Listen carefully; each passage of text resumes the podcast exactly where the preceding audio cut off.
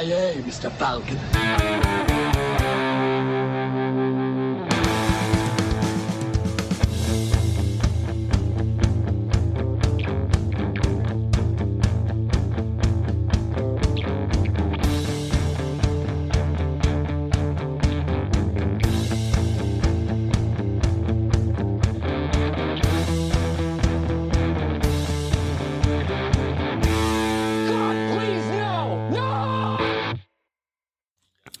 Jajamän, så gott folk. Hjärtligt välkomna till ännu ett avsnitt av Creative Melton Podcast. Ni har med mig Kalle. Joakim Avoya. Och eh, Kent. Och eh, vi har då Mr Granström som gömmer sig i skam den här veckan. Men vi ångar på. Och eh, den här veckan då går folk kommer vi gå igenom lite kring Summer Movie Wager som vi hoppar igång på i början av sommaren. Och eh, för er som inte har koll på det här då, så är det ju då en filmtävling där man tippar gällande hur olika filmer kommer göra vinst domestically i USA. Och det här är ju då som sagt en, ja, en tävling som filmpodcasten slash filmcast håller på med och de gör ju den här årligen. Och vi bestämde oss för att hoppa på och vi kommer förhoppningsvis göra det här nästa år också. Så vi kommer ta del av lite resultat och diskutera kring det ett kort tag. Och sen så har vi även en ett specialavsnitt som vinnaren har då bestämt sig för, som vi kommer gå igenom lite senare. Men vi ångar på här på Summer Movie Wager, så Kent, take it away. Ja, ja som sagt det är ju de filmer som dragit in mest cash i USA och vi gjorde ju ett avsnitt här där vi tippade hur det skulle gå. Och nu är ju alla lyssnare sjukt spända på att veta hur det gick. Vem är mästaren så att säga? Vem är poddens Nostradamus? Ja men upplägget här, vi tänkte ta lite snabbt här innan vi går in på vinnarens specialavsnitt. Vi får se om det blir helt enkelt. Eh, Kalle kan ju gå, kommer gå igenom, vi kommer gå igenom från plats 1 till 10 eftersom att plats 1 var ju jäkligt given i år och det var ju lite mer spännande vilka som kom på tionde plats, det var där, eller längre ner i ranking helt enkelt. Det var där det började sålla agnarna från vetet så att säga. Så vi kommer räkna... Ja, precis. Det går alltså från 1 till 10 och sen räknar vi ihop pointsen och ser vem som har vunnit och som får välja det här specialavsnittet som var det som låg i potten helt enkelt. Jajamensan. Eh, Mr Nilsson, vad säger du? Första plats. Det var väl en superskräll där? Ja, Ja, absolut. Det var ju ingen som hade sett den. Den kom ju out of the fucking blue liksom. Oh, ja. Vem hade kunnat trott att det här överhypade Marvel-universumet skulle komma på en topplacering det här året också? En indiefilm som eh, ingen har hört talas ja, om. Det är ju... Kommer på, på första plats. nej, nej, alltså. Exakt, det är så här en eh, underground comic movement där, så det är underground eh, liksom Infinity War, Avengers är det som kom på första plats och den har ju tagit in en ringa 678 miljoner dollar, eh, lite drygt det, under den här sommaren. Det är sjuka siffror om man översätter i svenska kronor och eh, man tar i åtanke att det inte är inräknat resten av världen liksom. Ja, precis. Så det är fruktansvärt mycket pengar, så det kommer ju bli sequels out the ass, så de är inte klara med det här universumet på långa vägar kan vi konstatera. Oh nej.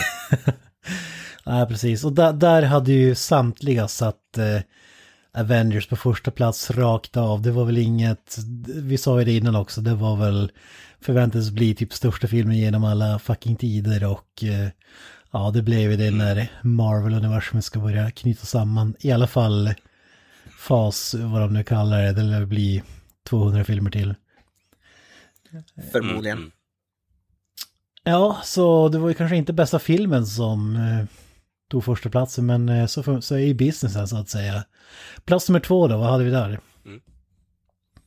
Där har vi då som sagt Incredibles 2 eh, och den har ju då spelat in eh, lite, ja, lite vi pratar om så här, en 2 miljoner över 600 eh, miljoner dollar eh, har den spelat in då också.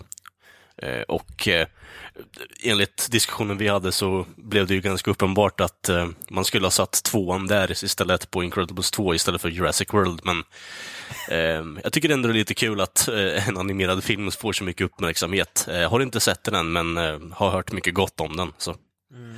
Ja, och som sagt, samtliga hade ju satt Jurassic World 2 där på andra plats. Det var ju det var de enda, e- ettan och tvåan hade alla samma, an, annars hade vi tippat olika. Men det är ju, det är ju en skräll alltså ändå tycker jag, alltså med tanke på när första filmen kom, det, det var ju typ, vad var det, typ Ja, gud, 15 år sedan, nej men jag kommer inte ihåg exakt vad det var, men sjukt länge Ja, sedan. men, ja, men lite, ja, men drygt eh, typ 15 år sedan. Det, det är nästan så att jag bara, ja men fan jag var typ åtta bast eller någonting eller något liknande när den kom ut. Fan, det är skitlänge sedan. Alltså, första Jurassic World gick ju så inåt helvete bra, så det var ju otippat att Jurassic World 2 gick så pass mycket sämre ändå. Mm, absolut, men den känner ju ändå in en stor summa pengar om vi säger så. Men det, första Jurassic World är väl typ en av de mest inkomstbringande genom tiderna. Den ligger väl så här typ topp 10 någonsin eller något sådär. Helt, helt galet. Ja, precis. Jag, jag tror det är Fast, eh, precis det- som med Star Wars-filmer, att de kommer, det är för tätt mellan dem liksom. Alltså, Förmodligen. Ja. ja, jag tror det faktiskt. Även om det gick något år hem. När kom den första? Vad kan det ha varit? 2000? Sånt där borde de ha kollat upp kanske. Men 16, 2016 hade jag tippat Ja, i alla 15, fall. 16 någonting sånt. Två år senare har det typ exakt samma film Ja. på förhand. jag vet inte. ja. Jag vet inte, när ska man slå liksom i så fall då? Det blir lite svårt att avgöra, men jag vet inte riktigt. Det lär ju komma i alla fall fyra uppföljare till ändå, men... Ja. Ja, fy fan. Ja, men jag tror de är cyniska uppföljarna som bara gör för att dra in cash. Jag tror att folk eh, är lite less på dem. Vi har sett det i X-Men, Star Wars, eh, ja, you name it. ja. Ja. Men, men. Eh, plats nummer tre då. Mm. Där har vi som sagt den beryktade Jurassic World 2, så vi var ju inte allt för långt ifrån allihopa där. Så den har ju dragit in eh, 15 miljoner över 400, alltså den har 415 miljoner amerikanska dollar. Vi kör det enklare istället. Ja. Så, Snubbla på orden. Där hade ju jag och, jag Yes. och Kalle hade ju satt Solo Star Wars Story där. Eh, Granström hade satt Incredibles 2 eh, och eh, Knösen hade sagt Ant-Man and the Wasp. Det hade jag. Eh, ja. ja, Ja, vi, vi sa ju det, Solo Star Wars Story, det var ju den som var svårast tippad. Den kunde lika gärna bli etta som tio alltså för att den eh, var verkligen som att kasta en tärning alltså. Men det blev inte topp tre. jo. Nej. Det vart inte ens, Nej, inte ens alltså topp fem. det, det jag tänkte på mer... Nej, exakt. Det, det är helt sinnessjukt Mm. faktiskt. Alltså att den ligger på, kommer in på se, eh, sjätte plats där. Det, jag förstår ju när du säger det sådär Kent, att eh, folk är trötta på det. och jag- Det är ju bara kul att se att de är trötta på det. Däremot så tycker jag ändå att det fanns vissa intressanta grejer i den filmen, så den fick lite väl mycket skit eh, när den väl kom ut, tyckte jag i alla fall. Men eh, Nåväl. hade inte förväntat mig sjätte plats. Nej, det var otippat faktiskt. Eller ja, Ah, det, otippat och otippat, men det var, det var, ja. Ja, Det var svårt att placera den som Kent sa i alla fall. Det kan man ju lugnt säga. absolut. det som jag märkt när vi pratar om den filmen, alltså vilken annan film som helst hade varit en supersuccé med de siffrorna. Men för en Star Wars-film så är det en besvikelse, det är lite kul. Ja, absolut. Det, det är ingen snack om den saken. Plats med fyra då, här, här var det mm, lite mer... eh, Här tror jag bestämt att eh, Mr. eh, Avoya Avoya och jag har satt in en spikrätt här också. Det är Deadpool 2, Oh yes! uppföljaren till eh, världens mest eh, pratsammaste eh, mercenary, eh, Deadpool. Och eh, han har ju då spelat in 318 miljoner eh, amerikanska dollar här, står det. Exakt rätt, jag, jag, jag och Kalle var de som prickade in den exakt. Ja. Det är kul att säga. Det är kul att en film som är rated R kan dra in de summorna faktiskt oavsett hur vilken Jo, film det är liksom. men jag, tyck, men jag tycker ändå att det på sätt eh, alltså, banar ju väg för vad som eventuellt kan komma att hända i framtiden, vilket jag tycker är en positiv överraskning. Alltså positivt överlag bara.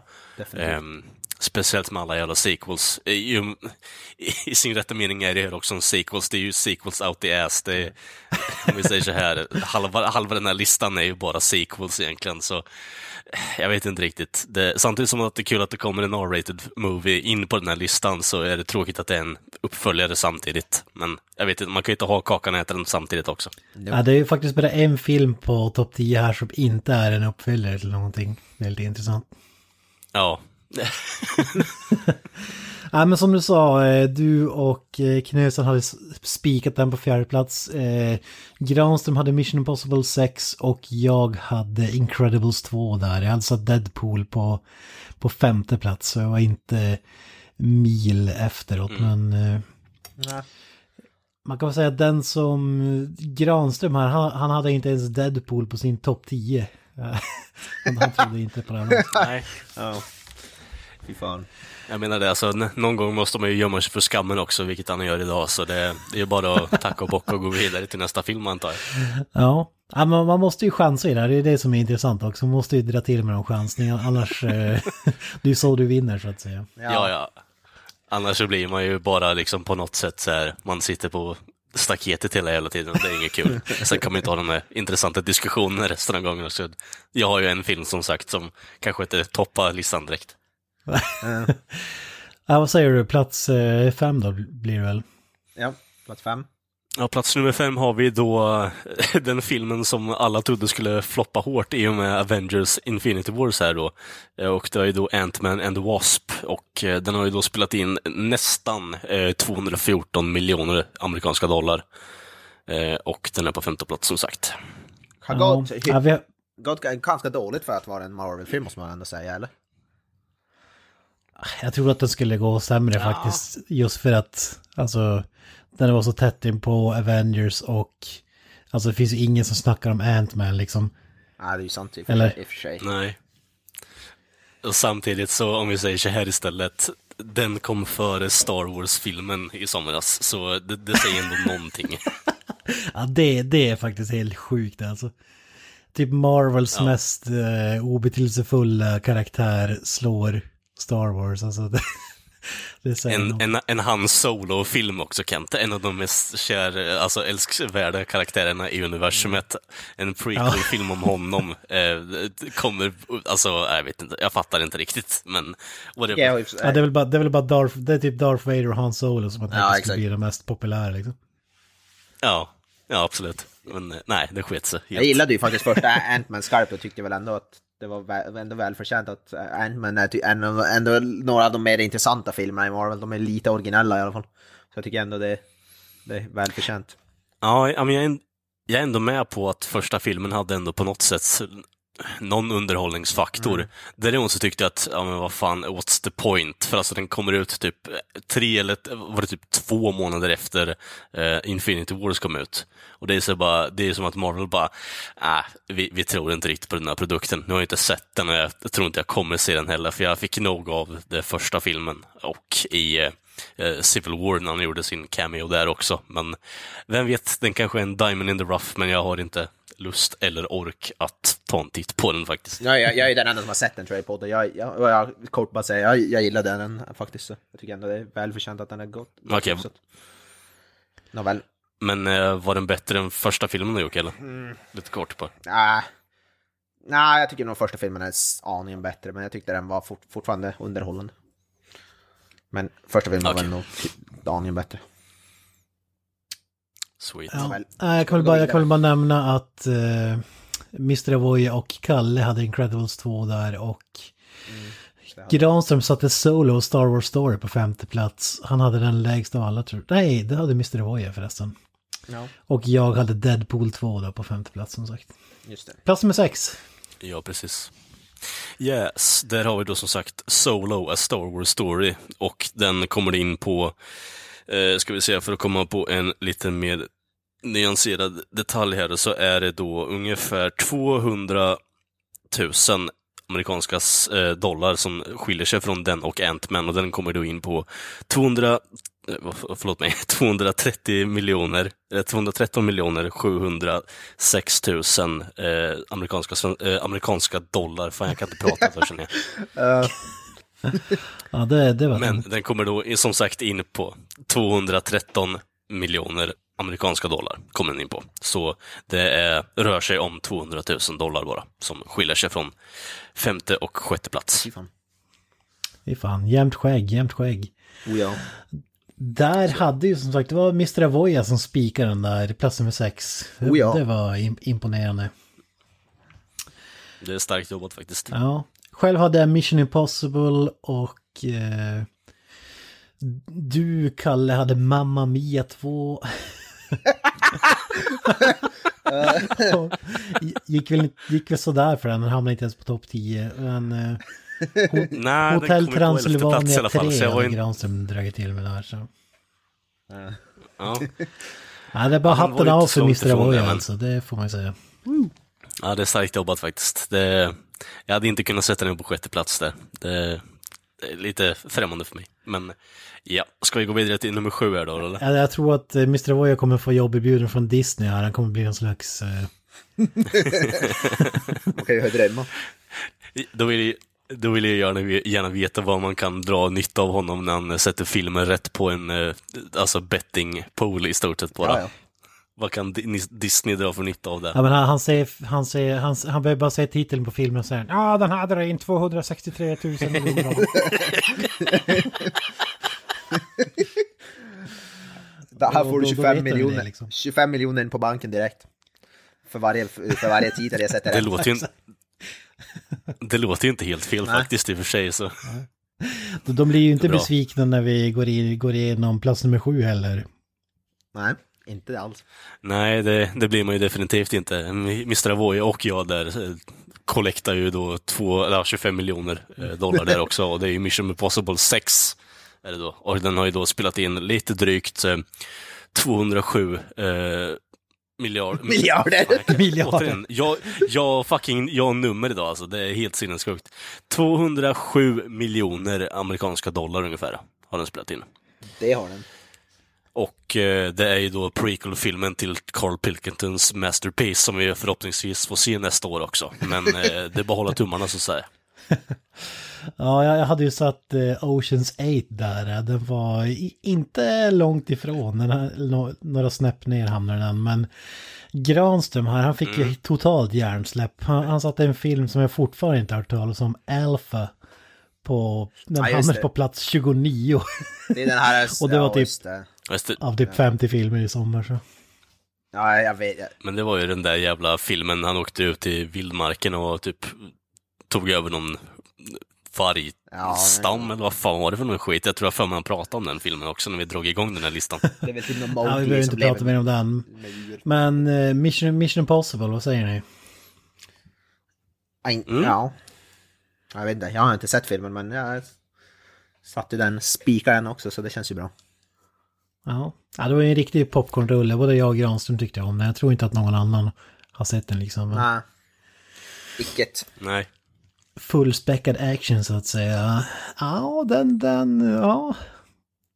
Trodde faktiskt att den skulle gå bättre. Den, den var värd att hamna högre upp på den här listan tycker jag i alla fall. Men, Okej. men, men. Plats nummer åtta. Nu börjar det gå åt helvete för mig. Ja, och där har vi... Ja, det- det, kan man ju lugnt ta säga. Här har vi då Mr Adam Sandler, eh, Mr Funny Man eh, och hans eh, Hotel Transylvania nummer tre. Och den har ju då dragit in 163 amerikanska doll miljoner dollar. Har den dragit in. Så siffrorna I somras. alltså. Den hade inte ens jag med. Jag hade inte med den någonstans, inte ens på Dark Horse. Alltså. Så nej, där Nej, jag alltså det, jag hade ju med den, eh, jag, jag tror jag hade med den på typ tionde plats eller någonting. Jag är inte helt hundra dock. Ja, Men, ja det stämmer. Men alltså här, Kalle. ja. Du satte ju upgrade, betatest 2 kan man kalla den. den den hamnade på plats 39. Och du hade den på åttonde Ja, plats. ja, det, jag vet. Det, jag tror det är Jag vet, största alltså, det missen bara- här det är på bara- listan faktiskt. Ja, det är bara att ta fram gångertabellen där så räkna ut hur mycket jag hade fel där. Men hur som helst, det här var väl mer en... Ja, jag, jag sa ju det då också att det var ju en fucking shot in the dark. Jag ville ju att den där skulle gå bra för jag tyckte om trailern och sen att Jocke har hyllat den så här i efterhand också gör ju inte saker och ting bättre över att den kommer in på en 39 plats. Det är surt, men.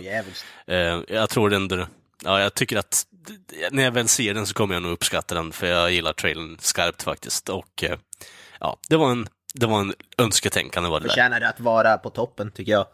Typ bästa filmen of the year. Den Ja, fan. alldeles på tok för långt.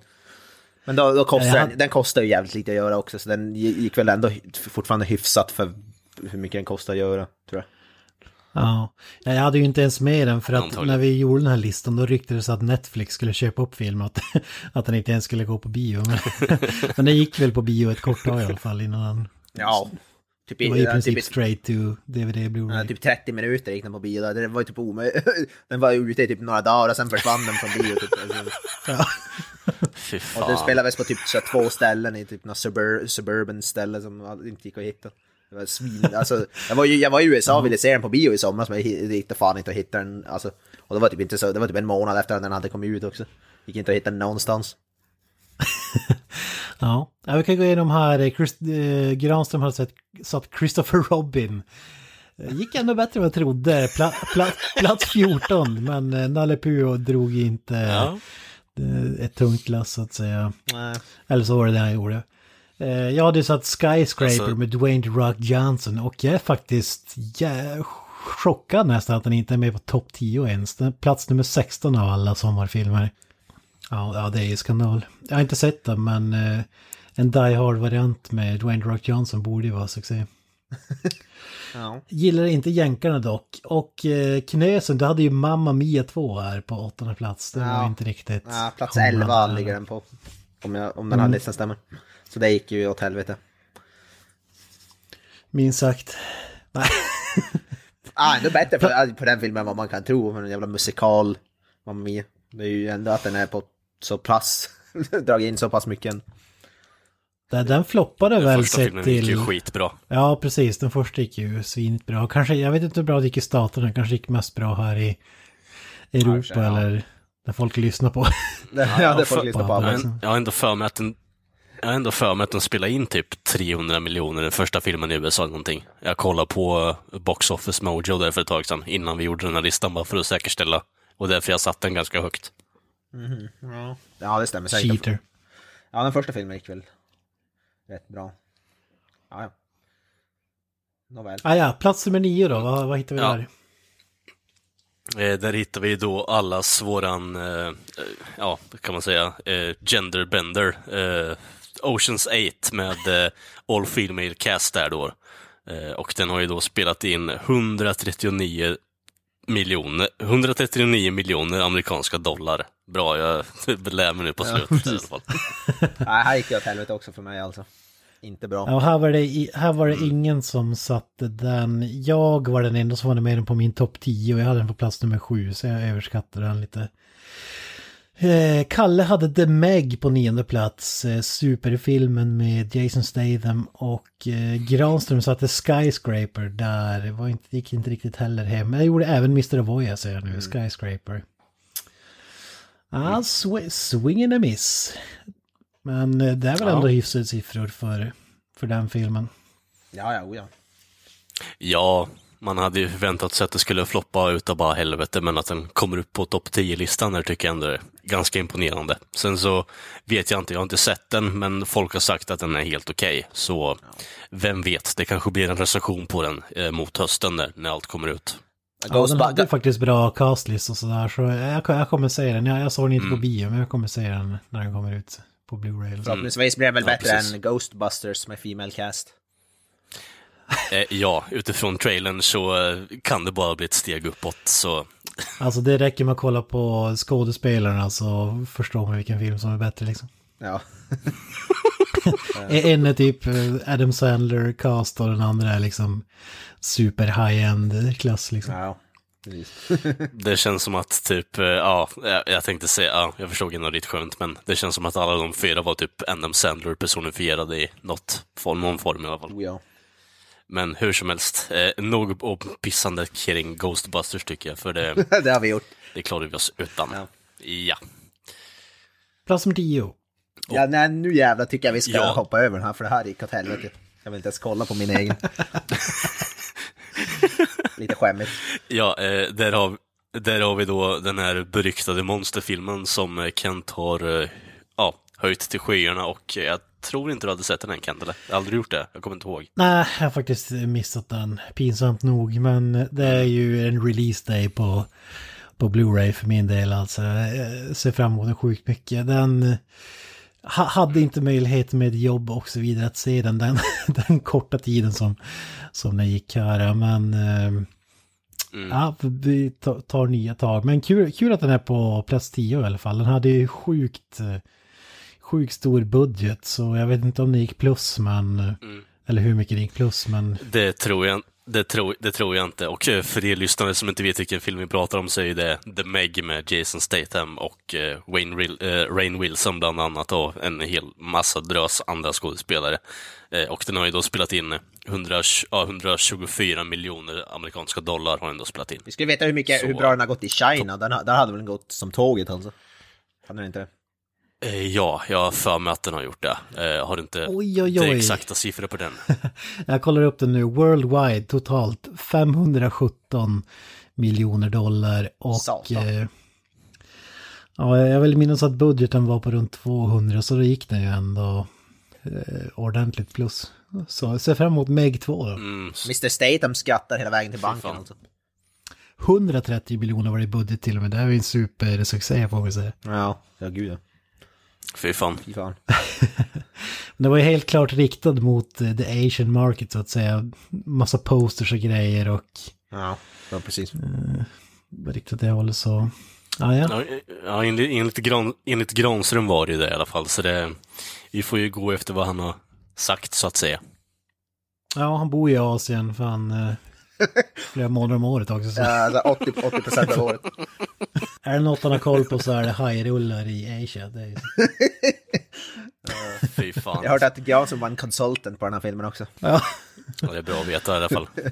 För att ha en insight on the, on the, liksom, på the pulse of the, vad fan heter det, the industry så att säga. Var det någon, var det någon, som, hade prick, var det någon som hade prickat plats 10, alltså exakt?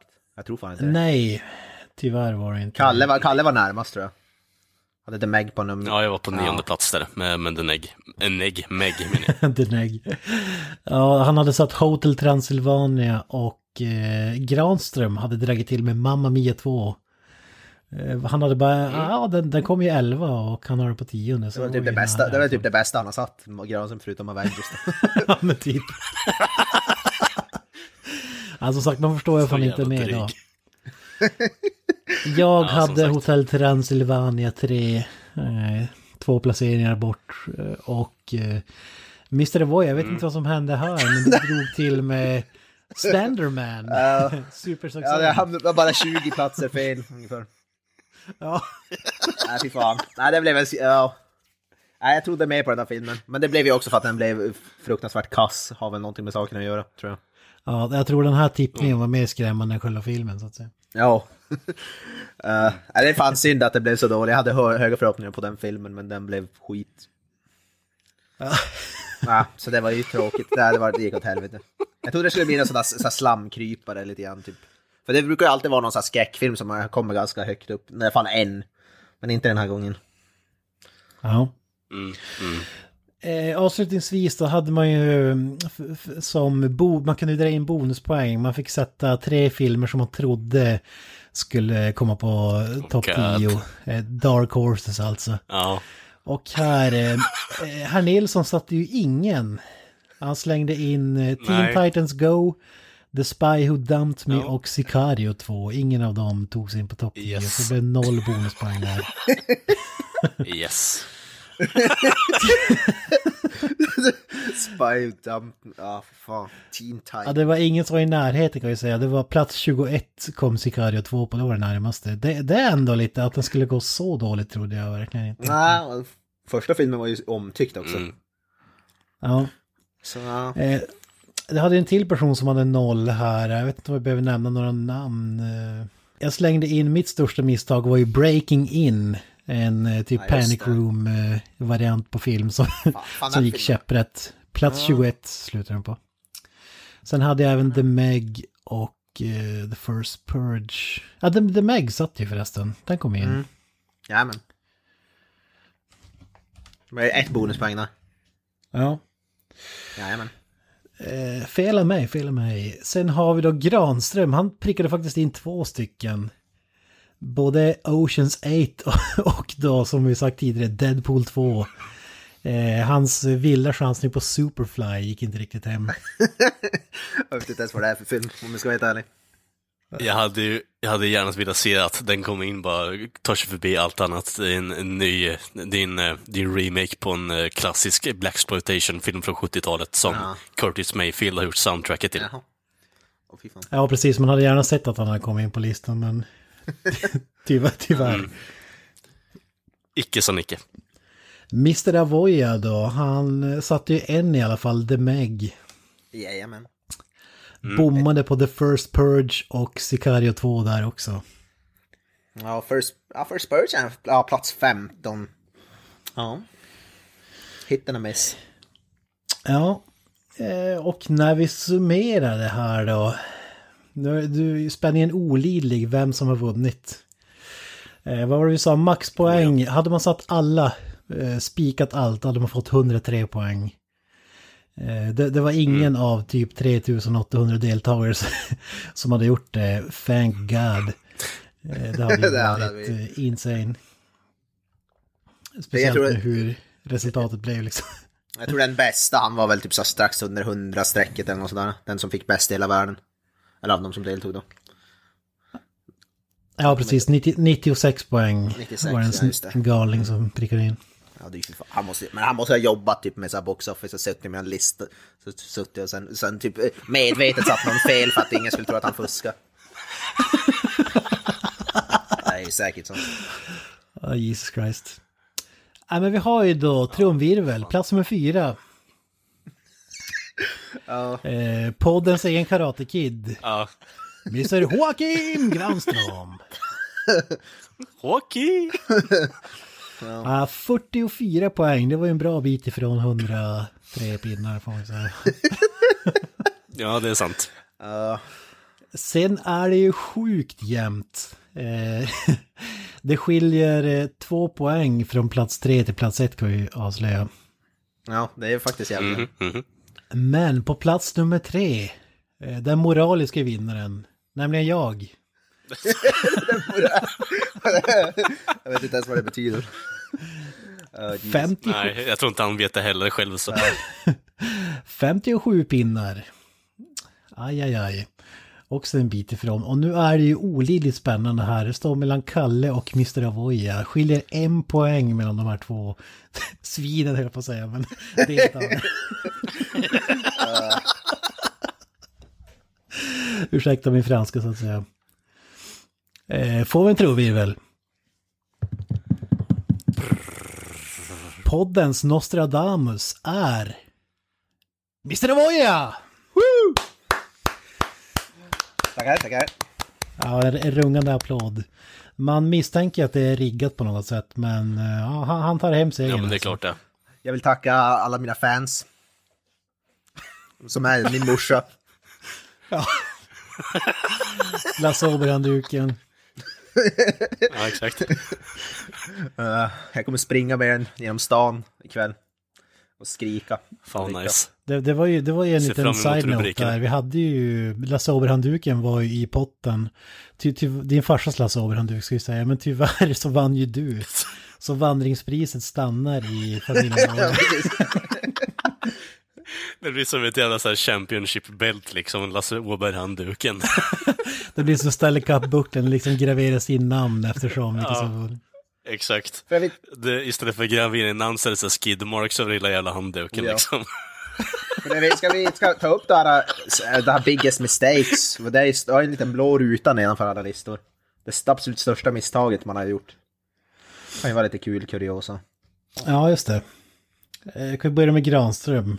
Jag, var... ja, jag tänkte dra ett dåligt skämt där, men...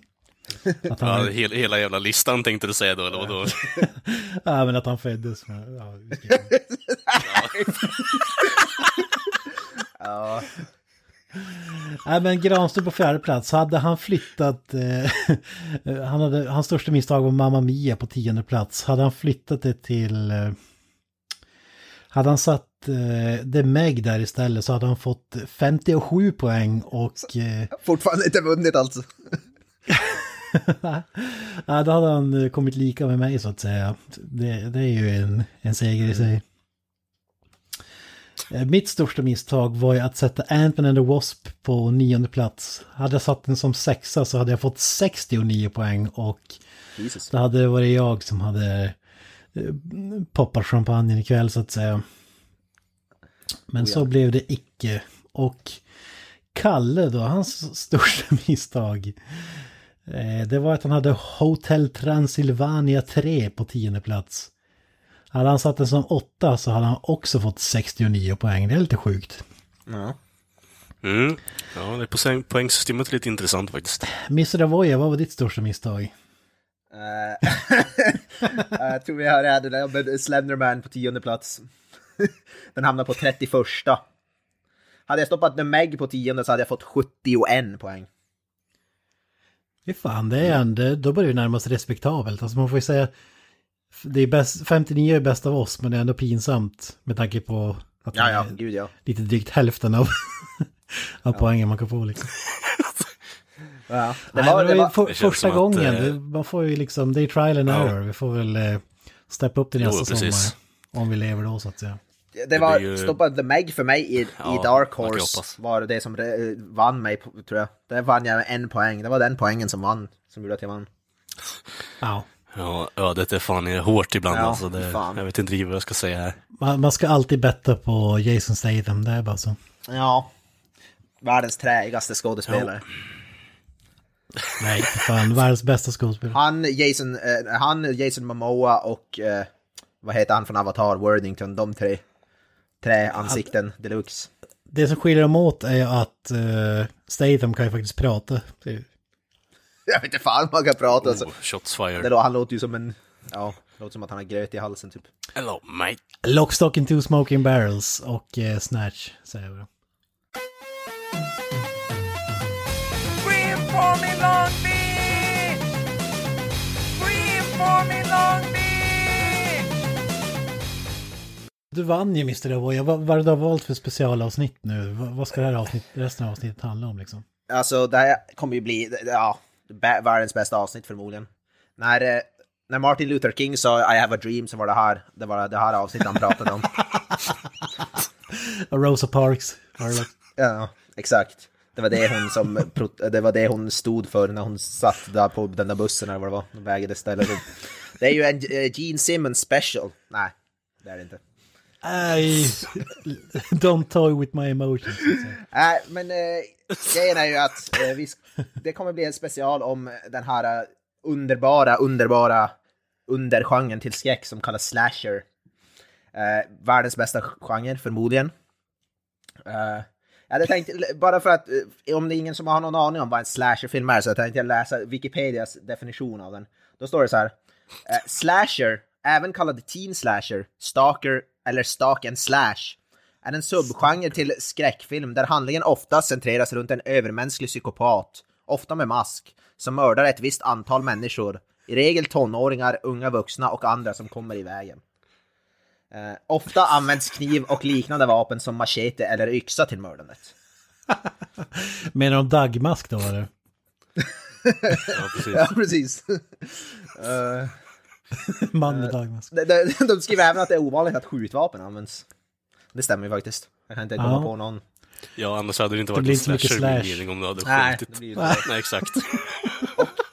Ja, så grej, grejen är, vi hade väl tänkt att vi skulle köra någon typ av hyllningsavsnitt eh, till genre här. Börjat snacka lite då allmänt om genre i sig och vi har ju även en recension av en klassiker senare som vi ska prata om. Men eh, jag, jag tänkte att vi börjar väl lite så här smått med att bara prata lite eh, om genren, vad man har för favoritfilmer och så vidare. Och också även, eh, vi har ju de här The Big Three då som kanske man kan fokusera lite mer på. Det är ju fredag den 13, eh, Nightmare on Elm Street och Halloween är ju The Big Three.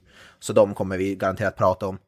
Men även då om man har någon lite mer, ja, någon liten slamkrypare så att säga, någon liten avstickare. Så kan man ju ta upp det också.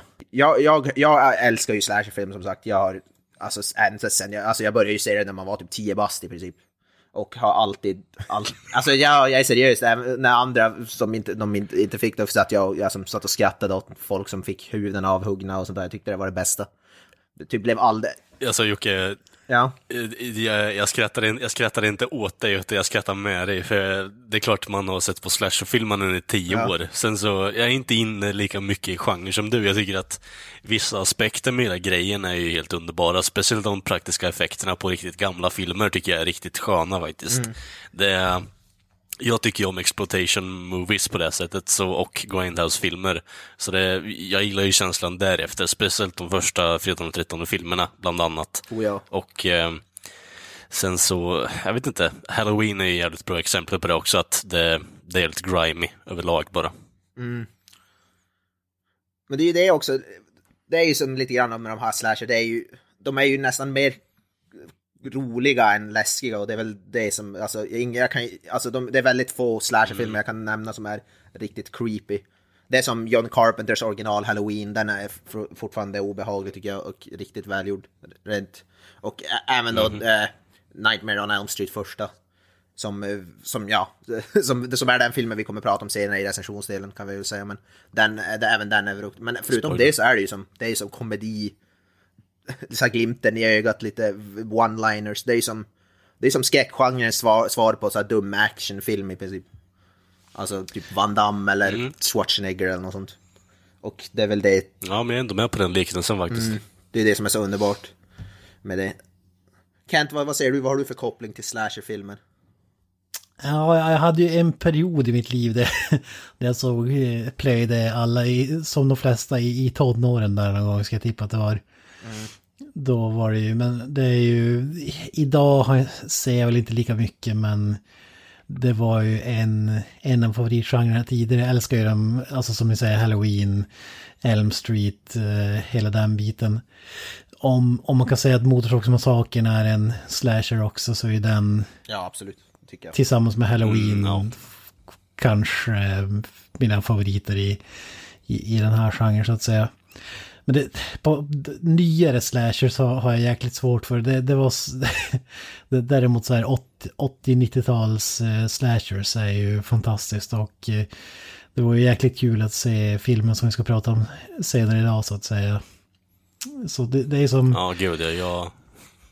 Ja, ja, man, man tycker om genren. Det är in, ingen som, jag kan inte säga att det liksom sitter och plöjer den typen av filmer idag, men jag eh, gillar dem så att säga. Eh, någonting jag tänkte på när du sa det där Kent, alltså det är ju verkligen en tonårsgenre det här egentligen. Alltså, eh, alltså när man stänger ner fönstren och bara oh, nu ska vi se på sk- skräckfilm liksom, nu tar man på en slasher. Det är lite såhär edgelord-skit över det egentligen, att man eh, jag vet, rebellisk tonåring som sitter och kollar på skräckfilmer när man inte får typ. Det, det är det jag får intrycket av den här filmen, alltså genren överlag. Den För kommer det var ju då man kollar på slashers så mest. Men det var ju det. Precis. Det var ju som det bästa man visste när man var liten, att sitta med någon så här inspelad, alltså någon, det var ju för så lite förbjudet att hitta en typ fredag den 13. Jag, hade, jag kommer ihåg att jag hade en typ fredag den 13 del 6 eller något så här på en inspelad kassettband och den gick ju varm så jag såg ju om den filmen om och om igen. Det var ju bland det bästa, bästa man visste att se. Det var ju som lite så förbjudet. Även om de nu, när man ser dem idag så är de ju som mer, man skrattar ju mer åt dem än, än något annat men det, det var ju ändå på, på den nivån. Ja, alltså jag, var ju, jag var ju typ besatt av skräckfilmer och jag har ju sagt det hundra gånger men John Carpenter är typ min favoritregissör. Alla de filmer, han gjorde ju inte bara så slasherfilmer så men skräckfilmer överlag grävde man ju alltid upp så att säga och jag, vet, jag vet inte vad det var men det, alltså som, som Kalle säger, alltså tonåren just det är någonting med, med skräckfilmer då och, så- och så sen blir det liksom nostalgi idag som man liksom håller man kanske, hade man sett, eh, älskar ju Chucky-filmer också, Child's Play Ja, precis. Ja. filmer. Alltså, och som du, som du sa tidigare, det är ju det är inte så många som är skräck, eh, som är skräckfilmer egentligen, utan det är mer så här komedier och man älskar dem för movie-slack-delar liksom. Oh, ja. Men om vi börjar där, alltså, vi, när Halloween var ju den förmodligen den film som gjorde moderniseringen. Den är inte den första slasherfilmen, men det är förmodligen den som gjorde det populärt. Första John Carpenters original, alla har sett den, antar jag. Ja, Eh, ja, absolut. Så vad, Kent som då är eh, aficionado, eh, John Carpenter, vad säger vi, första Halloween? ja den, den är ju den är ju fantastiskt bra. Och, och det är en av, som du säger, fredagen den 13 var ju en kopia av Halloween till exempel. Alltså den, den var ju sjukt ikonisk alltså. Mm.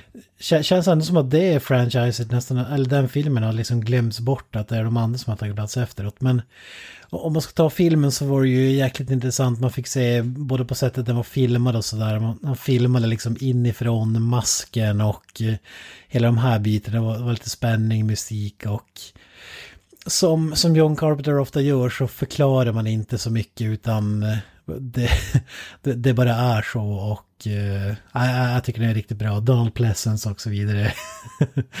kult. eh, Det är en sjukt eh, kultig film men en av de mest välgjorda eh, filmerna i den här genren skulle jag vilja påstå. Jag kan inte komma på någon som känns eh, alltså lika seriöst gjord kanske. Det är just det, den är ju, den är ju verkligen på andra sidan när det gäller slasherfilmer. Den är ju, den är, innehåller ju verkligen som ingen komedi alls. Den är ju supermörk och superallvarlig och innehåller i princip inget blod. Du får ju inte se, han, man visar ju som ingenting, vilket är väl varför den är så bra, så bra för alla slasher som gör idag är det ju, då ska det ju välla på med typ litervis blod och så vidare.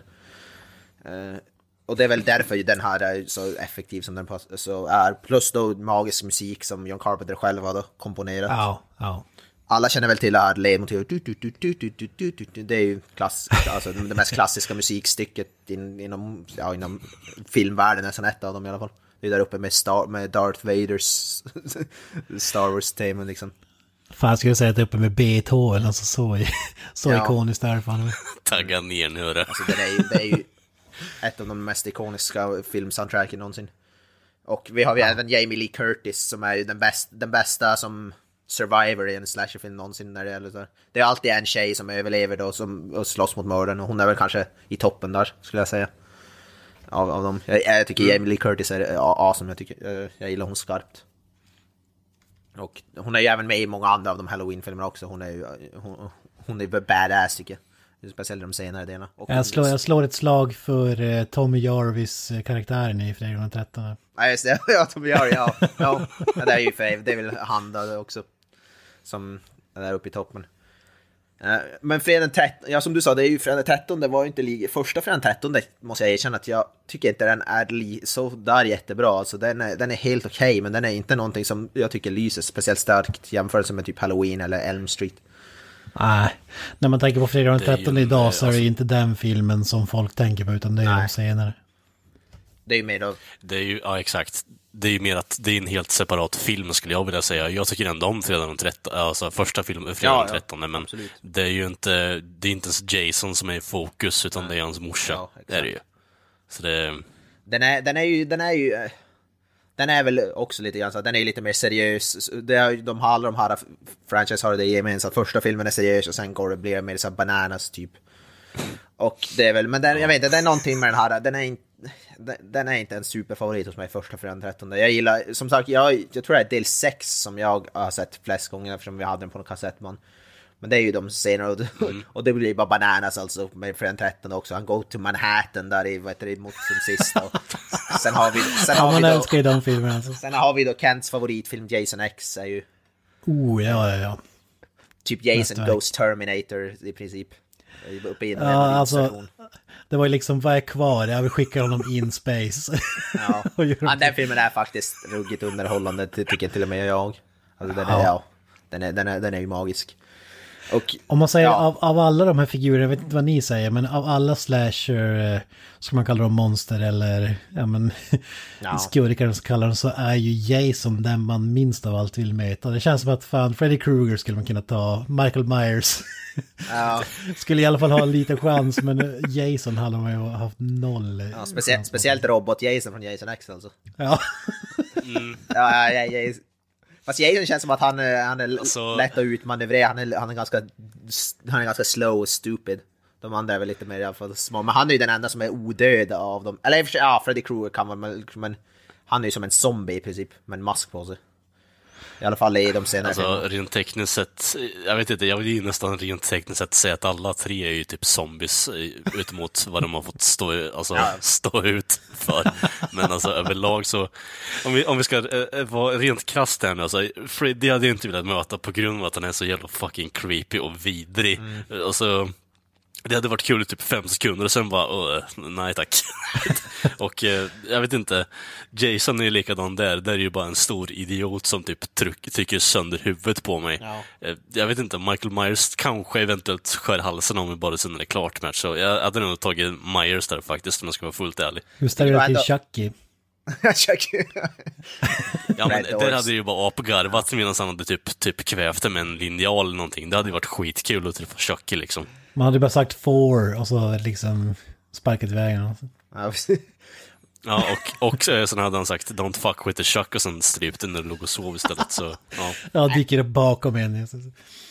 En serie som, som exakt. inte pratar, jag vet inte om det kan räknas som slasher, men Hellraiser, skulle ni säga att Hellraiser-serien är slasher? Nej, nej. Det skulle Nej, nej. Alltså den har ju som, den har ju en stor snubbe som mördar folk, han har kedjor som han skjuter ut, men jag, jag vet inte riktigt om det, det kanske, det kanske är lite mer som nästan fantasy-aktigt. Eller science fiction. Det känns som att det är typ mer, bo- ja exakt, science fiction och body horror skulle jag vilja säga att eh, Hellraiser är inlagt i. Men det är fan ingen slasher tycker jag. Nej, det, det tycker inte jag heller. Den hade ju varit topp på min lista i, i sådana fall. Ja, första Hellraiser är ju magisk. Eh, men Men Kines, en slasher som du inte tycker om, och det är kanske mer, nu har vi gått igenom här uh, heavy hitters, som du säger, de väntade, men är det någon, någonting du avskyr? Och, behöver kanske inte dra upp House of Wax eller något sånt där, men Ja, det hade väl varit det. Det finns alltså många, alltså det finns ju alla de här tre som vi har pratat om, fredag den 13, Halloween och Fred, Elm Street har ju filmer som är skitkassa, alltså typ Typ Fred, äh, nej, Elm Street, typ där de sista filmerna, eh, Freddy Goes to Hell eller vad, vad fan det nu heter, Freddy's Dead eller vad han heter, de blir ju svindåliga, alltså de blir ju det är någon film när han spelar vet du, det, Nintendo med så här Power Glove, Freddy Krueger till exempel, alltså det är ju så jävla B. Playing with power! Och så styr han någon av de, hans eh, vad heter det, victims, de är den där. Alltså det är ju sån, det är ju kul Ja. men det är ju fortfarande det är ju jävligt dåligt. Och typ är eh, Halloween, i en av Halloween-filmerna, typ sjätte, när de ska försöka förklara varför han är eh, odödlig, att han typ, han, han är besatt av en djävul eller någonting sånt där. Det är ju så jävla dåligt alltså. ja, så Det fort man ska börja förklara den här typen av filmer, då, då går det ju käpprätt. Paul Rudd är med i den filmen, kommer jag ihåg. Det är typ Halloween 6 eller något sånt där. Ja, de återupplivar dem med lite, med ett gäng stenar eller vad fan det var. Ja, nej, alltså det är så och så- Samma med, fred, Fan, samma nice. den 13 där Jason Goes to Manhattan eller vad fan det heter. Och, Alltså det är ju så, så inåt helvete kast. Jag har ju en, eh, ni håller säkert inte med, men jag hatar ju Scream-filmer. Jag, jag, kan, jag tål inte se dem, alltså jag tycker de är så... Alltså, jag kan förstå hatet. Däremot, jag kan förstå hatet där Kent egentligen, men alltså överlag så tycker jag ändå att första och andra filmen är jävligt underhållande. Eh, Tredje och fjärde däremot, då bara okej, det, det räcker nu liksom. Ja. Det, hur mycket metaskämt kan man sätta in i en slasherfilm liksom? Det, det blir lite för mycket. Jag tycker första filmen tycker jag är ändå väl i sin, alltså den, den gjorde narr av genren på ett roligt sätt så jag tyckte den var kul. Tvåan var helt okej Mm. och sen gick det väl ut för. Men första måste jag ändå säga att den placerar, av moderna slashers så är den en av de bättre skulle jag säga, definitivt. Ja, absolut. Ja, det, ja. det är inte riktigt vad man hade förväntat sig från Wes Craven kanske. Det är ju, det är ju alltså Nightmare on Elm Street on crack i stort sett, fast med mer fourth wall breaking liksom. Men jag vet inte riktigt. Jag, jag tycker ändå att det är underhållande filmer, de för två första som sagt. Ja. Jag sitter hellre och säger Scary Movie än Scream faktiskt. Någonting som, som är, om man vill se någon sån här film som är lite meta, det är ju, eh, jag tror det är typ åttonde eller nionde Elm Street som heter New Nightmare. Och den är också då regisserad, det är den enda, förutom första, som är regisserad av Wes Craven. Av de här, och den är ju riktigt, riktigt bra. Det handlar ju, då spelar ju alla karaktärerna karaktärer spelar sig själv. Robert Englund spelar Robert Englund, Heather Langenkamp spelar Heather Langenkamp. Och de, de existerar ju då som, det är som att de spelar skådespelare, alltså som de är. Och att sen Freddy Krueger är någon typ av riktigt väsen i den verkliga världen som, som då kommer ut på något sätt. Och den är, den är faktiskt riktigt välgjord om man vill se Ja, om man vill se någonting som, som, som meta, men som är ändå väldigt välgjord. Den, den, den kan jag rekommendera skarpt. Det är en av de, den, den har riktigt, inte riktigt någonting med de andra Elm Street-filmerna att göra direkt. Men den är faktiskt riktigt bra. Det, det är typ den, den, jag tror det är den sista som kom innan Freddy vs Jason kom ut. Den, Ja, Av de, av de kanske mindre kända så tycker jag, eller vad- det var sjukt länge jag såg det, men Candyman, vet du vilken jag pratar om då? En snubbe med en eh, krok, eh, ja. krok eh, istället för en hand. Det Liksom. Ja, men det är lite mer så här gemensamt med Elm Street, det är lite så här ma- magiskt. Man ska säga vad är hans namn framför spegeln tre gånger och så kommer man typ eller något sådär. Ja, exakt. Det är som, som en läskigare version av Beetlejuice typ. Jag vet inte om han kommer, Biggie men han... Smalls, eh, Smalls. Ja, han kommer! ja, det. När du säger så får det en sats i ansiktet. Åh, fy fan.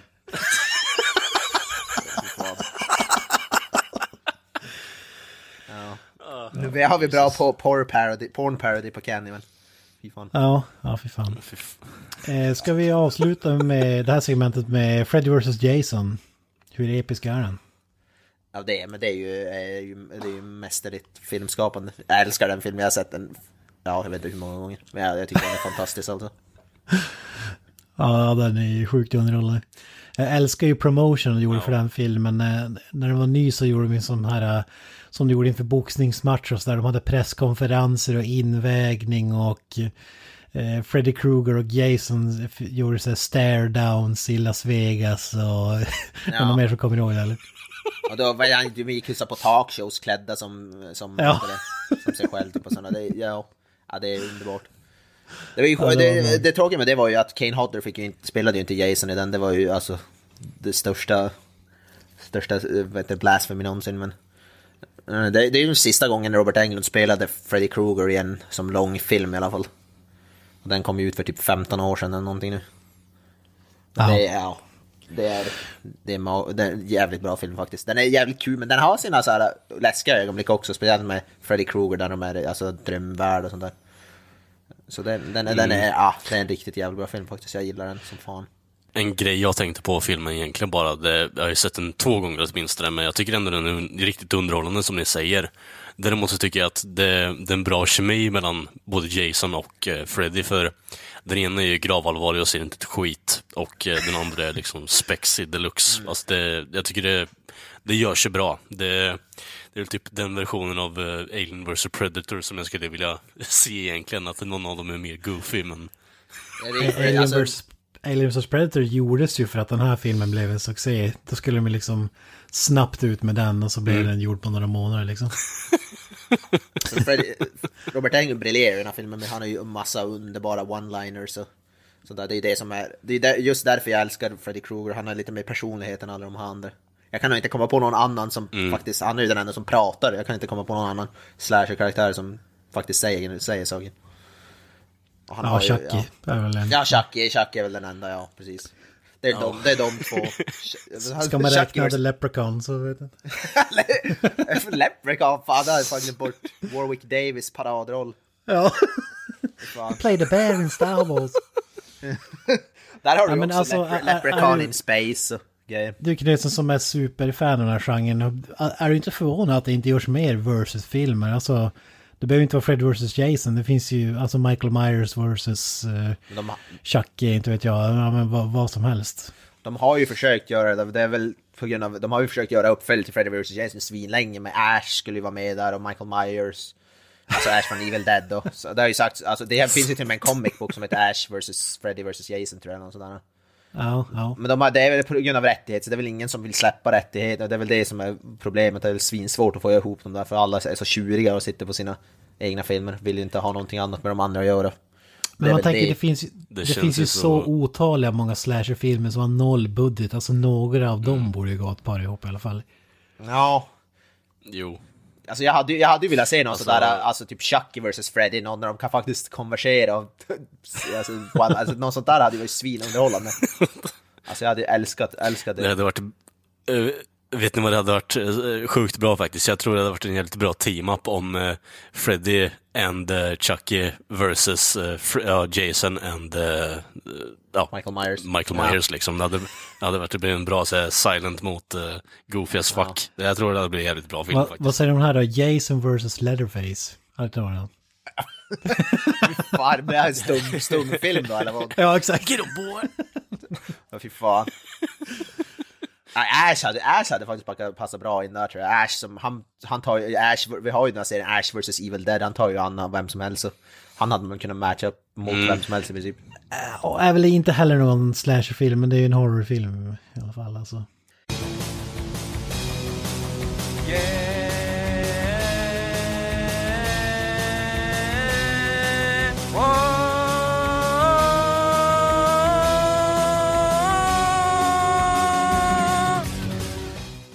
På tal om till Halloween, vi har ju en uppkommande vi- eh, Halloween-film. Kommer ut i, eh, nu i oktober faktiskt. Som ju faktiskt ser lovande ut. Uh, uppföljare till John Ja. Carpenters original. eh, Ignorerar precis alla andra Halloween-filmer som har släppts ef- efter John Carpenters. Som de ska göra. Ignorerar hela den här grejen att Michael Myers och Laurie Strode är syskon. Det ignorerar. Så de är inte syskon i den här uppkommande. Eh, ja, tack. Och eh, den är regisserad av, eh, ja vad är det, Pineapple Express-regissören David Gordon Green. Jävligt otippad regissör. Skriven av Danny McBride. Också jävligt otippad. Jag vet inte Ja, fan hur alltså- de två kunde få licens, alltså tillåtelse att göra en Halloween-film. Det, det övergår mitt förstånd. Men ja. Och John Carpenter är med och gör musiken till den här nya också. Igen. Han är med och han och någon till komponerar musiken till den här nya. Så det är ju faktiskt lovande. Måste jag ju påstå.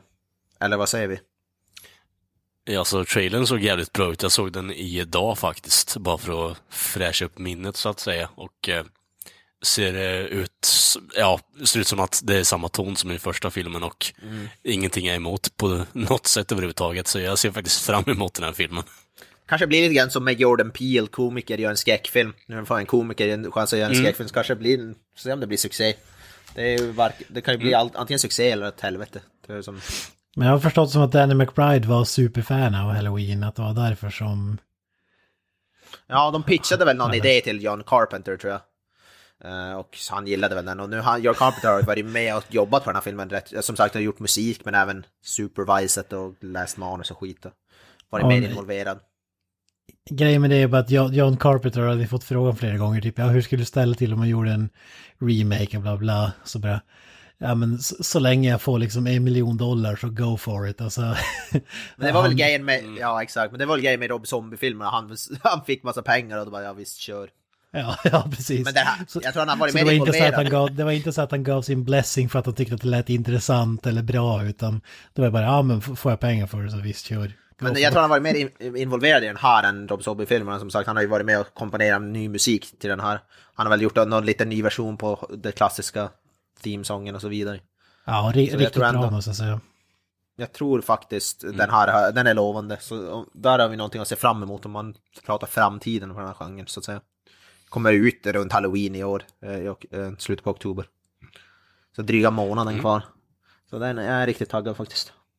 Ja, jag ja, lite skeptisk. Alltså, visst, John Carpenter är med på ett hörn, men jag tvivlar på att han har gjort särskilt mycket. Det känns inte som att det är det han gör nu liksom. Jag, tror att det är mer bara för, för fansens skull, att det ska verka som att han är med mer än vad han är. Alltså visst, skrivmusiken och sånt där, är ju, då måste han ju vara liksom involverad på, på mer än bara göra musiken. Han måste ju veta hur scener ska vara, känslan och sådär, men jag är inte helt såld alltså, trots att jag är Carpenter-superfan. Jag tycker det känns som att det har gått lite väl lång tid alltså för att... Ja, men man vet ju inte, de kan ju göra något, något intressant mer ändå, trots att det har gått så lång tid och Jamie Lee Curtis kanske har en bra film i sig så att säga. Ja, ja Jamie Lee Curtis, men den, det är bra, det är ju inte, det är inte som att den utspelar sig direkt efter, den utspelar sig typ lika lång, som, lika lång tid som det varit sen senaste filmen kom ut. Så, så den, det är ju i alla fall, de försöker ju inte göra så här, ja den här utspelar sig bara ett år efter, den utspelar sig typ 25 år eller 30 år efter första filmen också. Ja. Så det- jag, hopp, jag hoppas smart. bara att det inte är en Brian Cranston i Godzilla-grej, utan att det verkligen är hon som är med liksom. Ja, ja, ja. Nej, det, hoppas, det, det tror jag inte, men... Ja, det, det är ju som sagt, det är ju regissören där som är lite... Jag har inte sett, jag vet inte om jag, jag, vet inte om jag har sett någon film av David Gordon Green. Jag har inte ens sett Pineapple Express, så jag, jag inte, kan inte säga någonting om han. Riktigt. Jag vet att Kent är väl fan av Danny McBride i alla fall. Eastbound and down och så vidare. Ja, ja, fantastiskt. Som skådespelare, jag har ingen aning. Han har varit med och skrivit eh, lite här och där. Jag gillar även det Vice Principles-serien som gick, som förmodligen ingen annan sett. Men Ja, just det, med Walt Gunn Goggins och så vidare. ja, precis. Eh, ja, men i Eastbound and Down, det är ju fantastiskt alltså. Det, det måste man ju säga. Ja, det blir intressant. Se om det blir en till, en ny Get Out eller om det blir bara åt helvete.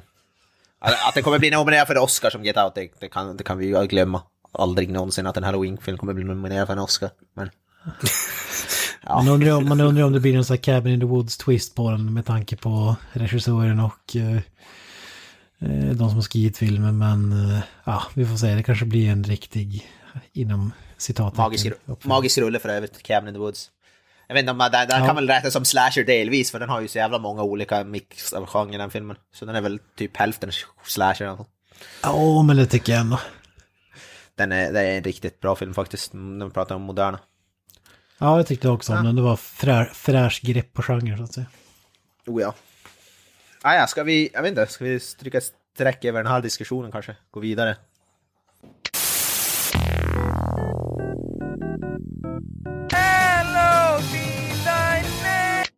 Mm.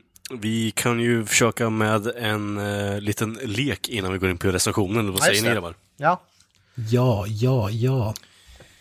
Go, go, go. Jag tänkte att vi kan försöka få in den här eh, lite lustiga faktorn i podden igen eh, innan vi eh, ja, går in på en underhållande intressant film här. För den här diskussionen har varit lite lång nu känner jag, men för er som inte vet vad det här är då.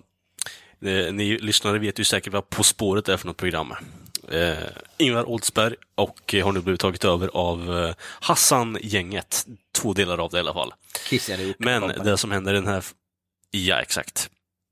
Och i det här fallet då så är det en film som grabbarna ska gissa. Och jag har tio påståenden här som mer och mer avslöjar vad det är för, är för film. Och det är då slasher-tema på den här gången då. Och eh, ja, eh, ni har ju då en chans att gissa på den här och ni lyssnare kan ju spela med. Så det är bara att räkna poängen. Så vi börjar på poäng nummer 10 här då. då. Den här filmen underhåller konceptet slasherfilmer på ett annorlunda sätt. Så pass att MGM och UA klippte navelsträngen. Oh. Hmm. Oh, en annorlunda slasherfilm alltså, typ. Tänkte ju på Cabin in the Woods, men det... Ja, det var typ den som kom upp. Eh, nej, jag, jag drar inte någon spa, spaken, jag säger, jag säger pass. Ja, nej, jag, jag tror att det är en smokescreen alltså. Nej, vi, jag, jag drar inte heller. Okej. Okej. Nummer nio här då. Mördarens fulla namn är en blandning av tre ökända mördares namn. Nej, eh, jag, jag, jag, jag drar ingen, inte in någon spak förutom min egen, så att säga. Åh fy Det var fan. kul att höra. Men då hoppar vi in på eh, poäng nummer åtta här istället. Kent drar inte i spaken heller, antar jag. Eh, nej, jag avstår. Framförallt efter den här kommentaren. Ja. Poäng... Herregud. Du är välkommen att dra i min spak whenever you want. Så att säga. You can ride my tail in. Sexual harassment.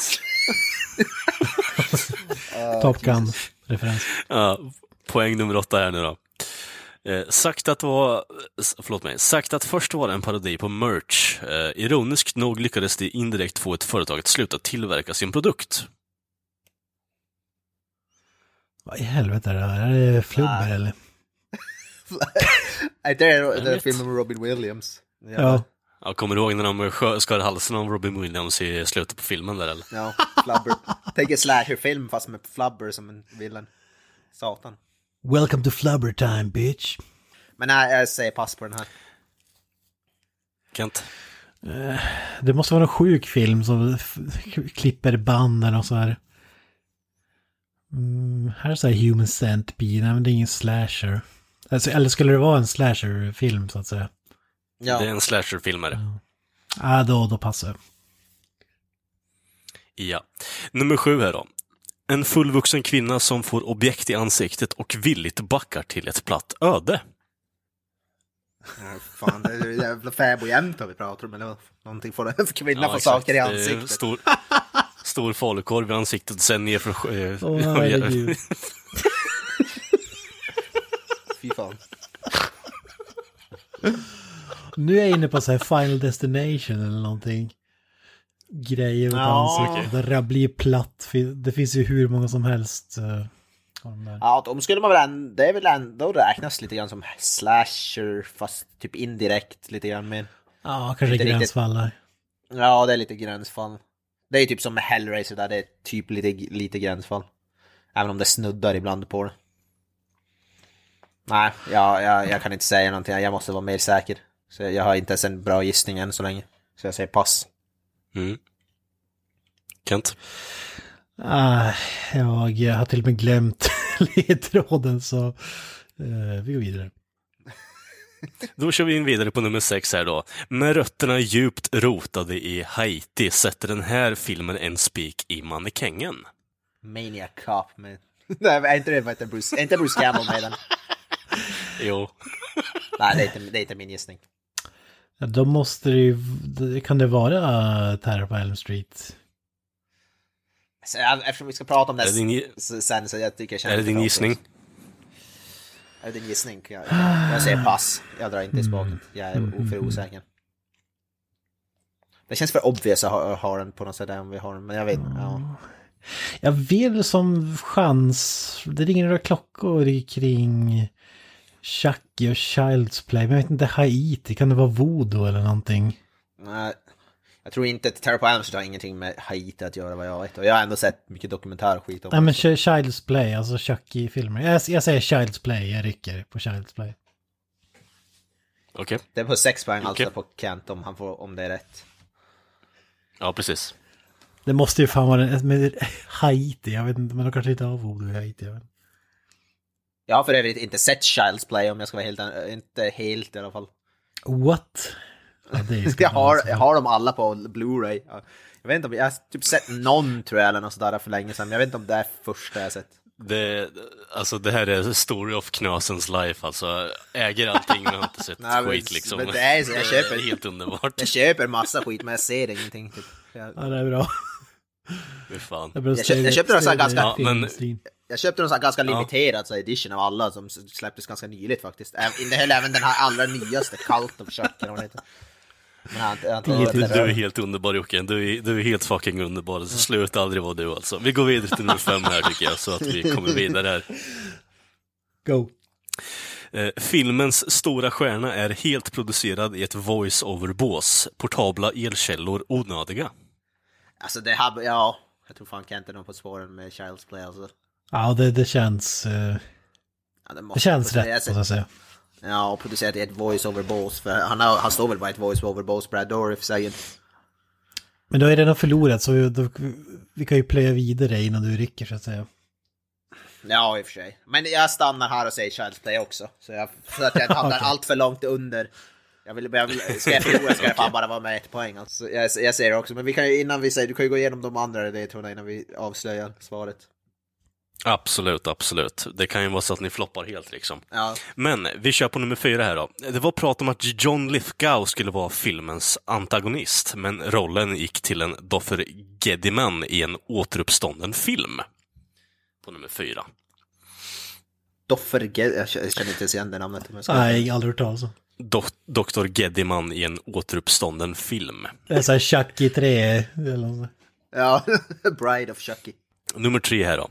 Eh, tiden är knapp och mördarens själ måste föras över till hans första vän som han skaffat sig i sin Ja. nya kropp. Ja, okej. Ja, Ja, men ja, ja. Child's Play, ja. Nummer två här då. Pinocchio fast omvänt och med mer mord. Och Pinocchio. nummer ett här då. You don't fuck with the Chuck. Ja, det är klart det är Child's Play. Och det är klart det är Child's Play här med Brad Dourif som sagt. yes! Kent är vinnaren alltså. Vad vinner jag? Ett poäng. Yes. Vinner du? Du vinner en Chucky-docka. Jag vinner Knösens limited edition box som man aldrig kommer se. Ja, nu måste jag kanske, måste jag kanske ha maraton här. Någon dag. Kanske när vi är avsnitt 100, jag tar med den och så, när vi alla är samlade så kör vi Chucky maraton. Det kan ju inte bli annat än bra liksom, Nej, så ja, gör det. Det låter ju fan magiskt alltså. Ja, det var bra, vä- väl sammansatt lek av Mr. Nilsson.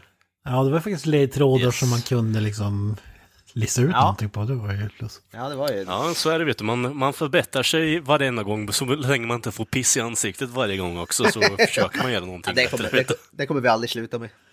Ja, ja, men Nej, jag vet. Men eh, det är därför jag uppskattar det.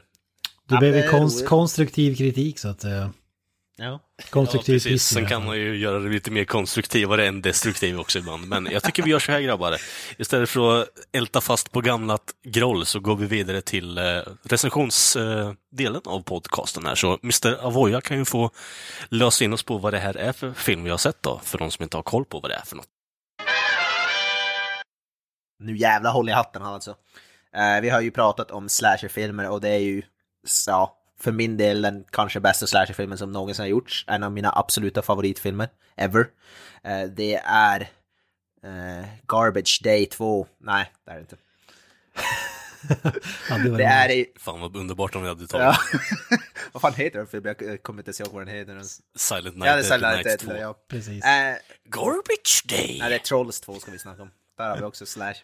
Nej, men det är ju såklart original eh, Terror på Elm Street, Nightmare on Elm Street, Wes Cravens eh, epos, Magnum Opus, Robert Englunds, eh, d- ja, bästa moment i karriären.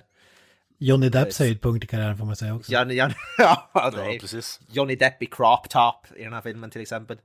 Det är ju, Ja, fy fan vad vidrigt det. ja, det är väl kanske en av de mindre momenten i den här filmen, men det är ju, 80-talet var fan en... Ja, 80-talet var fan en vidrig Ja. årstid alltså. Det, herregud. byxor som går upp till nipples på alla. Ja. Hockeyfrillor och fan och hans moster. Nej men det är ju original Elm Street från 80-talet då. Eh, slasherfilmerna, slasherfilm kanske för min, för min del i alla fall. Eh, ja. Det, jag kunde, jag, alltså när vi pratade om, vi, först pratade vi om att ta en Netflix-film, men då fanns det ju, alltså utbudet på Netflix när det gäller slashers är ju, ja, det är ju allt annat än OK kan man ju säga. Och då började vi, då gick vi utanför Netflix gränser och då har man ju lite mer att välja mellan. Och jag fick ju då det fria, fria händer att välja och då, för mig fanns det som inget annat val. Det är väl den här eller Halloween, men för mig kommer den här alltid ändå vara snäppet högre än Halloween faktiskt.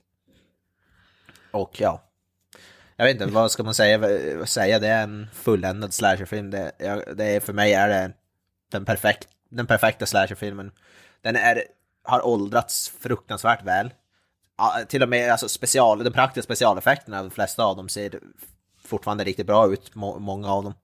Och den är jävligt, fortfarande jävligt obehaglig och jävligt läskig. Alltså jag satt när jag såg den på min projektorduk och jag blev seriöst rädd för vissa delar. Så jag tyckte det var fruktansvärt obehaglig vissa delar. Alltså.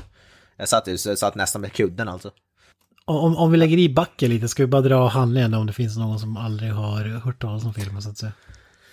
Ja, precis. Ja, det är ju då Freddy Krueger, den här som alla vet ju väl hur han ser ut i alla fall. Bränt ansikte, hatt, knivar på händerna. Eh, terroriserar tonåringar i, i den, eh, nu kommer jag inte ihåg vad staden heter, men gatan är väl Elm Street. Och han, grejen med Freddy Japp. Krueger är att han eh, mördar dig i dina drömmar och så dör du på riktigt. Och det är väl det, är väl det som är själva grejen. Han terroriserar ett gäng ungdomar. Eh, och ingen, ingen, de kan ju inte bevisa någonting eftersom det, allting händer i deras drömmar. Och det är väl det som gör de här filmerna unika, för när du spelar sig i drömmar så kan lite vad som helst hända. Det är därför de är lite mer bananas än många andra slasherfilmer. Vad säger du, ska vi köra spoilerfritt eller ska vi, är det fritt fram och spoila filmen eller vad säger du? Ah, Jag tycker det filmen är Jag typ säger 30, spoil, jag kör fritt fram. ja, filmen är 30 år gammal. Har- Tycker, blir man, får vi en arga lyssnare, ja, brev eller samtal efter det här, då får han får fan leva med det alltså. jag, jag tar på mig det. Man, Ja, man, man borde få, jag tycker att en sp- spoiler efter typ fem år så borde man kunna få spoila en film. 30 år, då jävlar alltså, det är ju överdrivet. Ah, jag, hå- jag, håller, jag håller inte med. I, inte i en sån här eh, podcast, alltså där folk kanske lyssnar för att eh, få uppslag till filmer att se. Om man, ni har ju till exempel inte sett Predator och så vidare innan eh, podden så du har inte sett Chucky för fan. Alltså, Men det, det, alltså, jag håller väl med dig, men det finns... eh, Det här är ju inte heller typ sjätte sinnet, det är inte någon sån här stor twist eller någon, det är inte så mycket man kan spoila direkt i Terror på Elm Street sådär. Ingenting som någon skulle bli såhär, åh, vad fan. Vad fan sa ni det för? Bruce Willis dör. Ja, he was a child murderer. Ja, exakt. Det är det som jag tycker, det finns, nå- någon gräns får man väl dra. Nå, någon gång måste det väl vara okej att kunna spoila lite grann. Ah, ja, vi, vi, vi gasar vidare. Vi, vi, vi slänger i femman istället. Du, du sa du, du älskar den här filmen. Vad, vad är det du älskar med den förutom effekten och det här som vi snackade om? Ja, men det är ju just det här att den... Jag vet, det är ju det här med, speciellt det här som du sa, drömvärlden, där att, att allting utspelar sig i drömmar och det gör att de kan vara lite mer lek, lekfulla och det är typ precis det, det, det händer i alla typer av grejer. Det är, inte, det är inte bara att han jagar dem då med en kniv som typ halloween då eller eh, fredag den 13. Det är lite mer Alltså det, det, lite, lite allt möjligt kan hända. Han kan, han kan ju förändra drömmarna på det sättet han vill på Freddy Krueger eftersom han har någon jävla typ av magisk demon eller sådär. sånt där. Och det tycker jag väl är anledningen till att jag främst gillar den här franchisen men även den här första filmen för den är lite mer lekfull och då även som jag nämnt tidigare att Freddy Krueger har lite mer personlighet i jämförelse med då Michael Myers eller Jason från Fredag den 13 han pratar ju faktiskt och han har ju, säger, han har ju lite one-liners och skämtar lite grann och sådana där. Vilket gör att jag tycker han får mer personlighet än många andra. Och då sen att Robert Englund Den... är briljant som, alltså i rollen. Att, alltså, det lyfter ju det bara. Men det är väl för de... de jag har en kort... Ja, kör.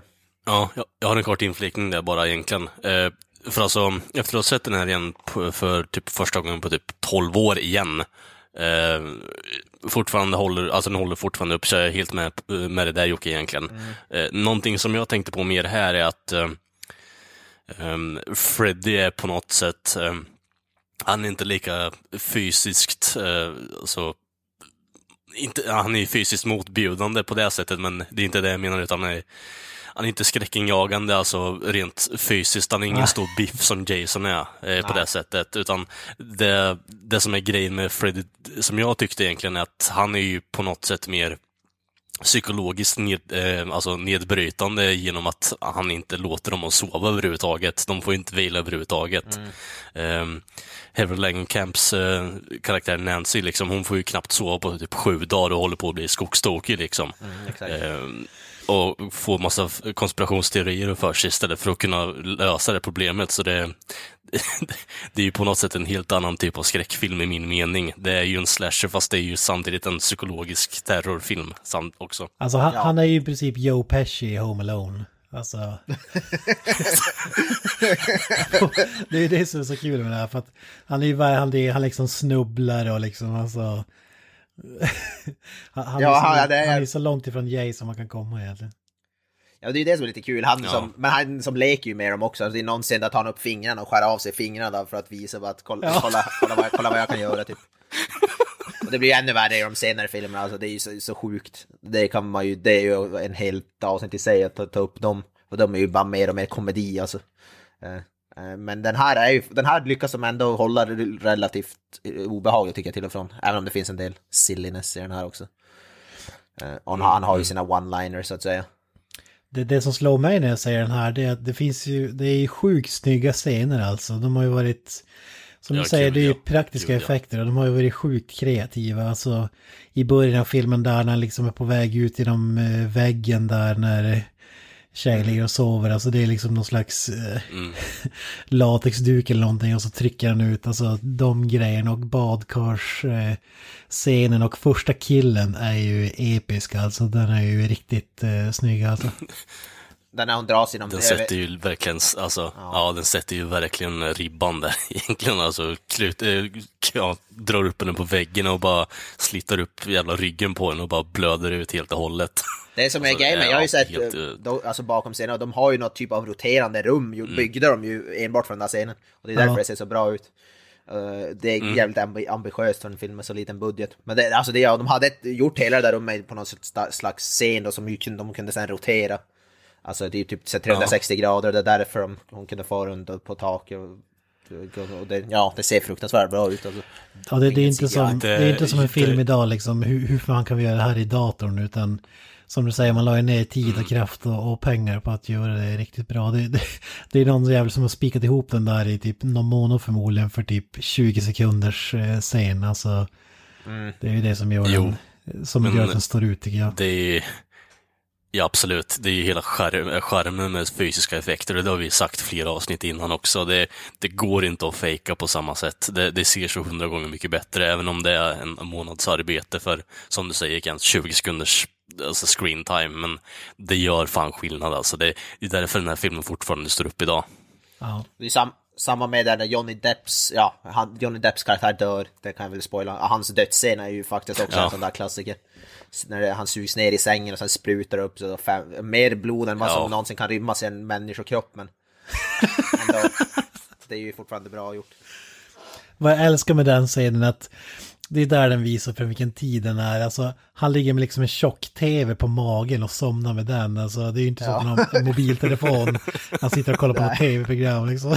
älskar Och så det, så jävla ligga med hörlurar och lyssna på musik samtidigt. Och det är en crop top, han har en t-shirt som slutar, och typ, så slutar vid naveln typ. Det ser för jävligt ut alltså, ja. Hur någon kunde tillåta han att ha det, det vet jag inte, men... Som tur är så blir han ju nedsugen i en säng och blir slarvsylta, så att vi har ju någonting att glädjas åt i alla fall. Det där, det där är väl liksom träningströja. Jag tror man har en idag de som tränar så här amerikansk fotboll och grejer, men whatever. Ja. Det är liksom inte en magtröja på det sättet kanske. Och du, du nämnde ju Home Alone där, Joe, Joe Pesci, det blir ju där i slutet, blir det ju som Home Alone, alltså i, när hon blir jag, när han... Ja men, det, ja men det är det jag menar alltså. Det, det, det är ju exakt som Home Alone. Hon står på en massa fällor och hammare som svingas ner från dörren när han öppnar den och sådana grejer. Det är ju verkligen 100% Home Alone. Jag vill ju faktiskt eh, egentligen få fram någon intervju med eh, regissören till Home Alone och fråga om han har dragit alltså, inspiration från eh, Nightmare on Elm Street-scenen där i slutet. Eller- ja, ja men det har han. Och framförallt så är det, det finns någon som har gjort på YouTube så här från första Predator har ju snott fällorna är i princip samma som Arnold Schwarzenegger gör i Predator-filmen. Alltså när de, när de visar dem så här frame by frame, vid, si- sida vid sida, så, så är de i princip identiska. Så Home Alone är ju snott från Predator och givetvis från den här filmen då också. Men, och något mer, men det är jäkligt kul alltså. Ja, alltså det, ska man sno någonting ska man ju sno från de bästa. Så enkelt är det ju bara. Istället för märkte färgburkar eller stockar liksom i Predator. ja men det, ja, men det som- verkligen så. Var det någon som märkte Ja, att eh, Evil Dead var att hon såg på Evil Dead också? I en scen. Ja, absolut. Ja, gud. Det var, det, det var typ det var nå- ju omöjligt. det var ju någon typ av hommage. Tydligen hade eh, Sam Raimi haft eh, haft med no, alltså någon, någon hommage till, alltså tio, de, var, de spelade som av varandra. Först hade, först hade, vad heter det, Wes Craven hommage till Sam Raimi en film och sen hade Sam Raimi en film hommage till Wes Craven och sen så fram och tillbaka. Det är därför de har, han hade då Evil Dead med i den här.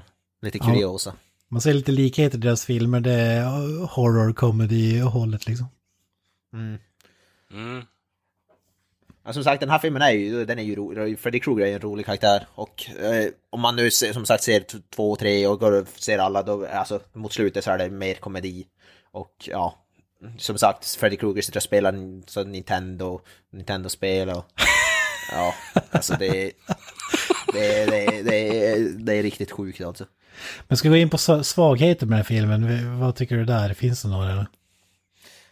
jag har väldigt svårt att se svagheter. Det är väl som sagt, viss, men det kan man inte heller, att vissa specialeffekter har åldrats till exempel, har väl åldrats lite grann kanske när de blir uppskär till exempel och, och man ser blod och sådär komma ut, det, där ser man ju att klart och tydligt att det är lite gummiaktigt. Men sådana grejer tycker jag inte riktigt man kan säga som svaghet egentligen. När Freddy Krueger går med de här långa armarna så ser, ser det jäkligt rangligt ut alltså. Ja, det ser väl lite, men jag tycker fortfarande det, det funkar, det, det, det är lite BU. Tydligen där så är är det någon som står ovanför och håller, alltså hissar ner någon typ av lång arm där med någon jävla snören typ. Att det var så de gjorde den. Det ser ju lite kul ut men...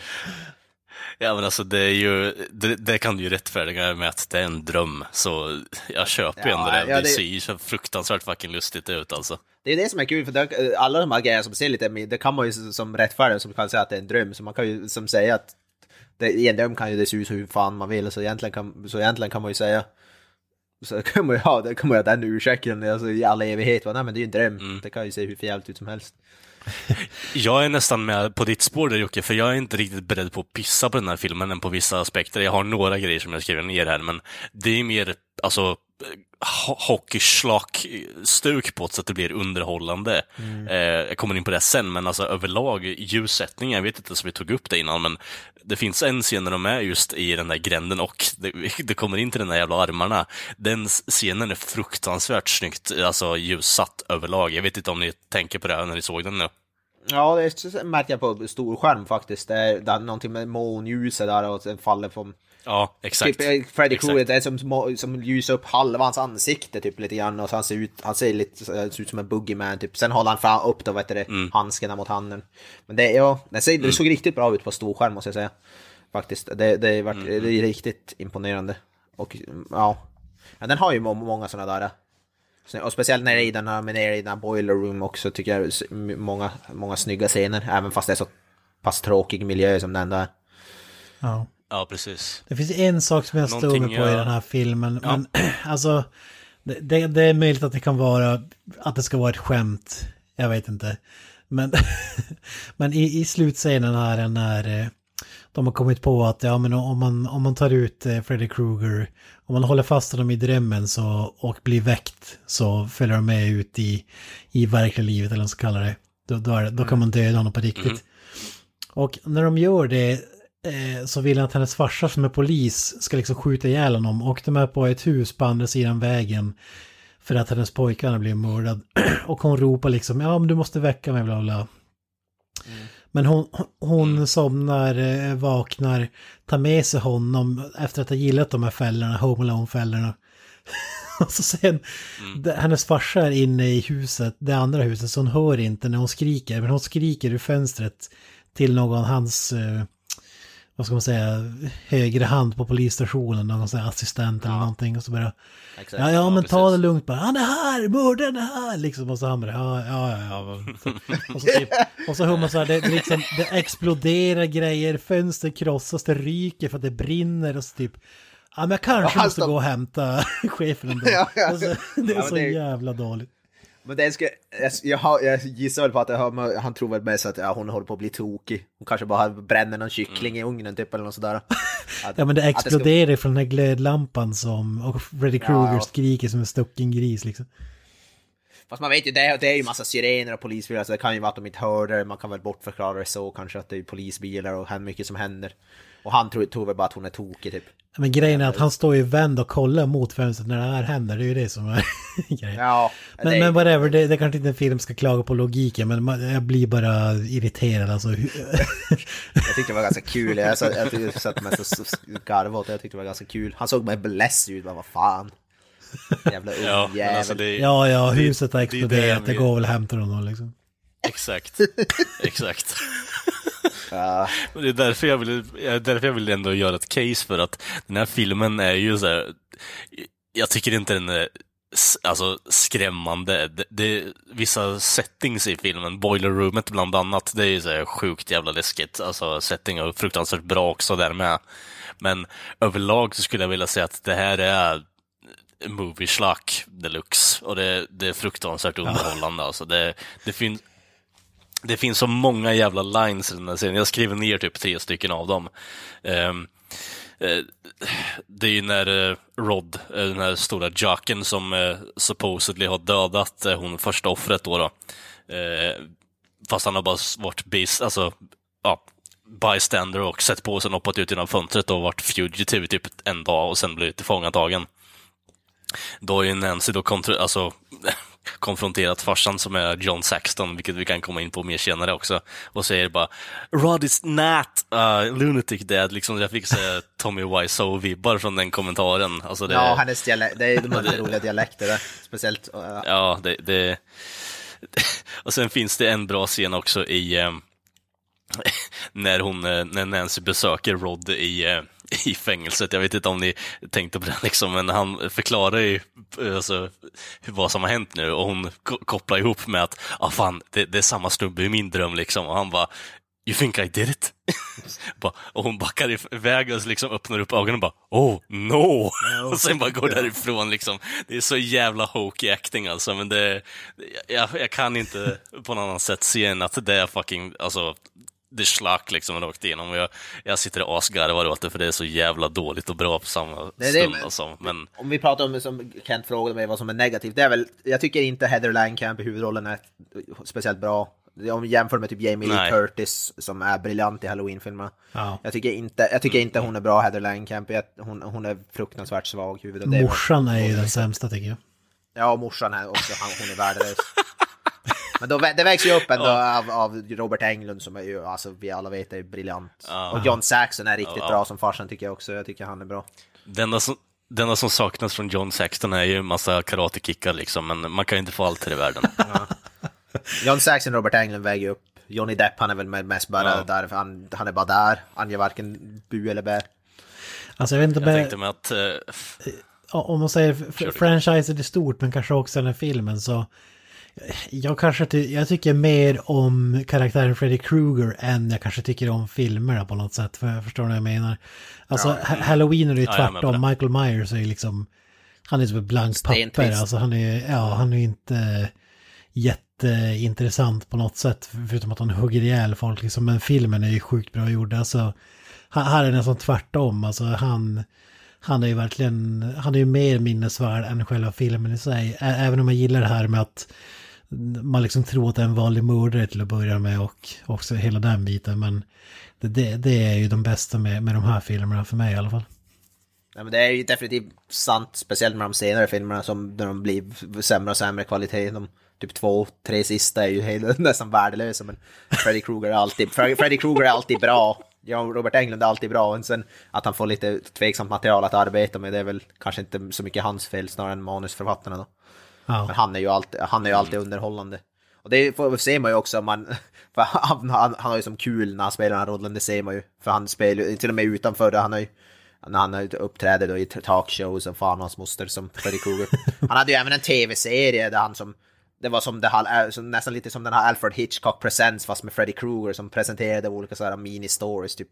Det finns ju, jag kommer inte ihåg vad fan serien heter nu, men ja. Det, det, det är ju en sån här, typ sån, han är som sån game show host nästan och presenterar. Lite så här, det, det finns en sån tv-serie också. Och där, där, den är faktiskt, där första avsnittet i alla fall av den tv-serien är riktigt bra. Där, där, där får man följa Freddy Krueger när han fortfarande lever och är en människa. Och den är, jag tror det första avsnittet är regisserad av Toby Hooper också som gjorde uh, Chainsaw Massacre. Den är, fakt, där är faktiskt riktigt välgjort, så den kan jag rekommendera. Eh, Men som Kent säger, karaktären Freddy Krueger är bättre än vad filmen är. I alla fall, som sagt, de ser den första filmen tycker jag fortfarande är en bra skräckfilm Ja. oavsett. men då sa ju, det var ju till uppföljaren tvåan då, då, då ville ju, eftersom det blev sån supersuccé så Robert Englund ville ha mer cash, men studion sa ju nej, alltså de tänkte vad fan det är bara, det är bara en snubbe i en gummimask, alltså. Så, så, så de, han ville ha högre lön och de sa bara nej. Och de testfilmade med en stuntsnubbe. Och så när, de, när, de, när filmen kom tillbaka till studion var det bara så här. Oh fuck, pay the man. så, De måste ha Robert Englund. Eh, det är ingen som kan. Det är lite samma som med Fredag den 13, Kane Harder. Han, alltså det, det märks skillnad för Kane Harder gör till exempel Jason mycket bättre än vad många andra gör. ja. Men det är till och med även, det, det, även fast ma- man inte säger någonting så det, det är skillnad på skådespeleri och skådespeleri. Det är ju som om man pratar om vad heter det, Shape of Water, Doug, Doug Jones till exempel. Ja, Inte vem som helst kan spela en snubbe i en gummidräkt även fast de inte säger någonting. Alltså för mig, för mig gör, de är ju skickligare, alltså de gör ju mer för karaktärer än vad till exempel Andy Serkis eller någon sån här uh, snubbe gör. Alltså,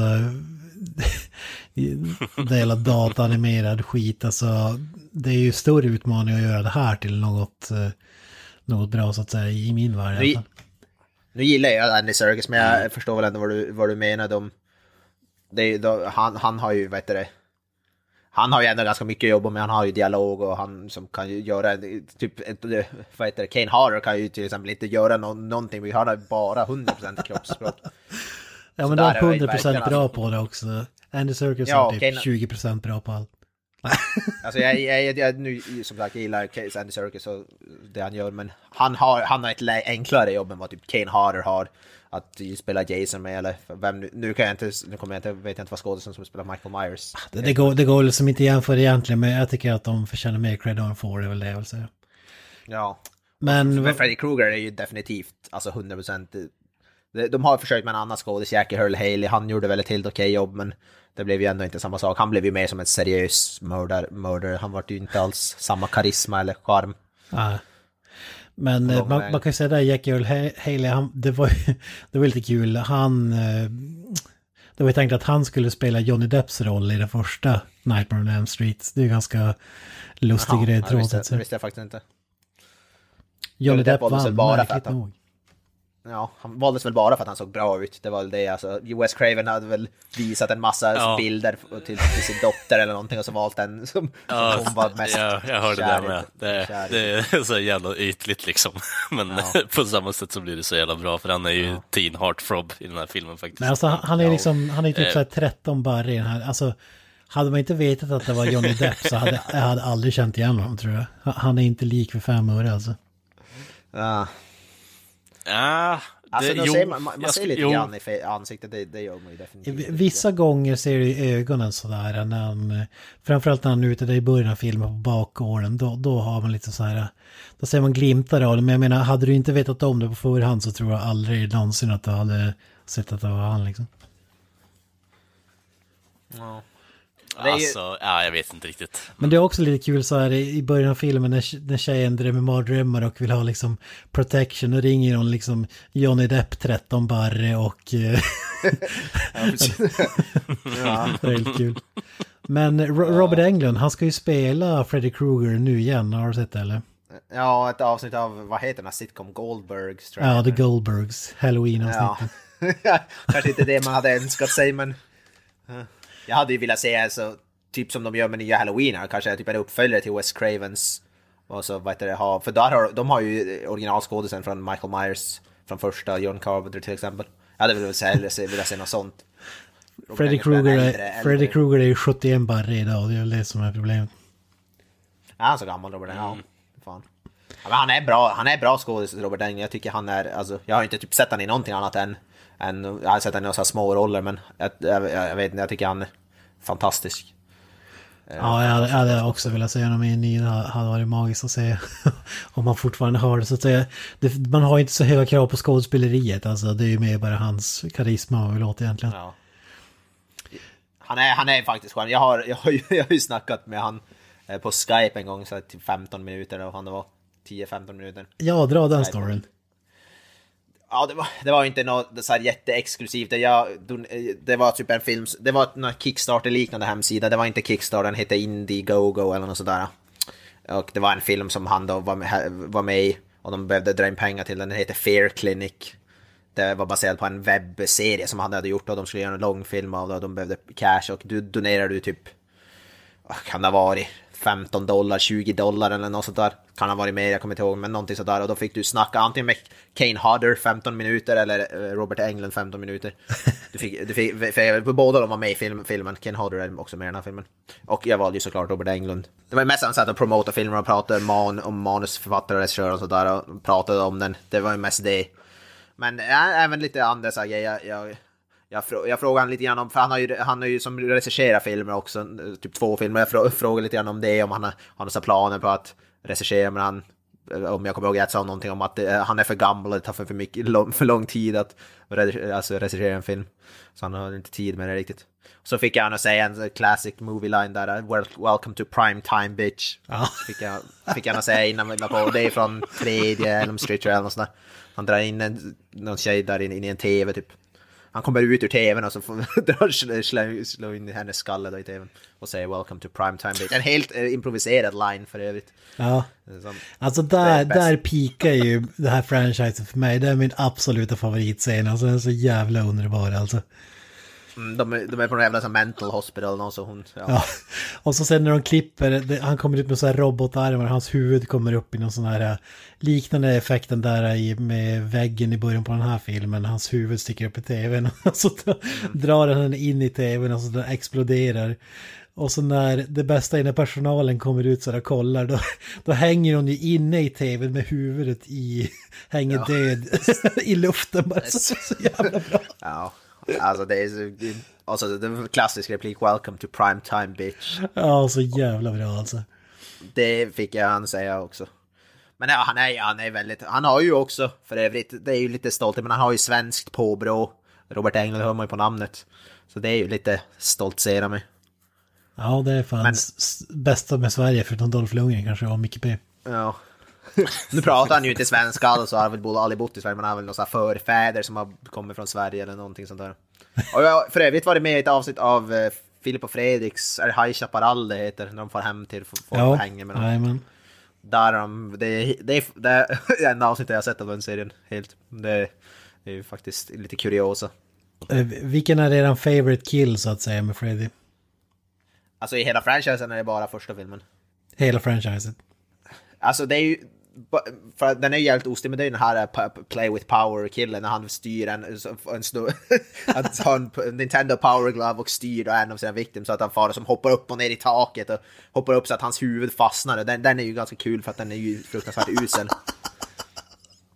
Eh, väldigt, väldigt, väldigt dåligt kill, men fruktansvärt underhållande också. Men annars... Eh, annars är det nog den här, eh, alltså i första när han dödar Tina här i början, alltså den är ju så, så snygg och välgjord och... Ja, obehaglig också. Ja. När han snurrar upp i taget, det är ju, det är ju den, alltså tveklöst. Om man säger Ja, jag skulle nog... kvalitetsmässigt i alla fall. Jag skulle nog... Ja, ja, jag skulle nog fan säga John Depp Blender-killen där. Den, den är fan ikonisk för mig alltså. Den, den första är, den är bra. Men det, det finns inget fränare som jag har sett än att man sugs ner i ett hål i en säng och bara det skjuter upp typ en pool av blod, alltså blod upp i taket. Det, det är för jävla frän scen faktiskt och kill överlag. Det finns ju någon, någon scen i en av de andra filmerna också när han, någon sitter på en motorcykel och så sen Freddys ansikte kommer i motorcykeln, alltså han, förvand, han är typ motorcykeln Freddy på något sätt. Och sen ja, kommer det massa tentakler och skit ut ur motorcykeln. och Ja, det, det är också en väldigt bisarr, konstig scen. Ja, jag, jag, jag håller med, den första i den här filmen är magisk, men annars, alltså Welcome to Primetime Beach, det är min absoluta favorit. Men sen om man ska ta två till, det är den här, eh, Uh, den kill, kille som ligger på en säng och så sängen förvandlas till någon slags glasskiva och så ser han en tjej liksom. Eh, och så slutar det med att Freddy Krueger kör upp sin hand genom glaset och drar ner honom i vattnet. Ja, just det. Och så säger han någonting med How's this for a wet dream for you? Eller något i den stilen. Ja, just det. Dränker han. Och sen försöker, ja, det är som att han ligger i en vattensäng typ när de filmar. som Ja, ja, precis. Och, och så sen är det ju jäkligt cool, en, jag vet inte vilken film det är där de säger när det tror jag, med när en kille som ligger på ett sjukhus och eh, hans liksom, är det tarmar eller grejer, sugs ut ur kroppen och Freddy Krueger använder dem som någon slags så här, eh, vad ska man säga, puppet, eh, som en slags teaterdocka, så stringsen, han, han, han är gigantisk ja. och håller honom som i trådar så här som man gör på Ja, det är ju hans, vad det, typ eh, nerv eller tendens eller vad man ska, eh, senor tror jag det är. Ja, det kanske han är som en puppet-docka, ja. Och sen får han hoppa från ett typ kyrktorn eller något sånt där skit. Ja, men det är väl på, det är väl på sjukhuset tror jag. Han bara Ja, klipper, det- klipper han det- av senor eller vad det är. Och så ramlar han typ så här 20 Ja. våningar ner och dör. Den är ju sjukt cool alltså. Ja, det, det, finns, det finns för, för många för att gå igenom alla, men ja, de flesta är ju riktigt eh, kreativa och fantastiska måste man ju säga. Av de, franch, de här typerna av franchises så man ju säga att de här i Elm Street-franchiset är de mest påhittiga och kreativa måste man ju säga. Enligt mig i alla fall. Jo, vänta, jo, det, jag kom på den. Det, han dödar ju en junkie genom att hans fingrar istället för knivar så blir det så här massa sprutor som han kör Ja, just Så, så överdoserat. Det var den jag tänkte på. Det är en... Den är mag- ja, det var den jag tänkte på. Det överdoserar en junkie med... Ja. Ja, ja, det, var, det är kul. Ja, det är Ja, men nej, alltså.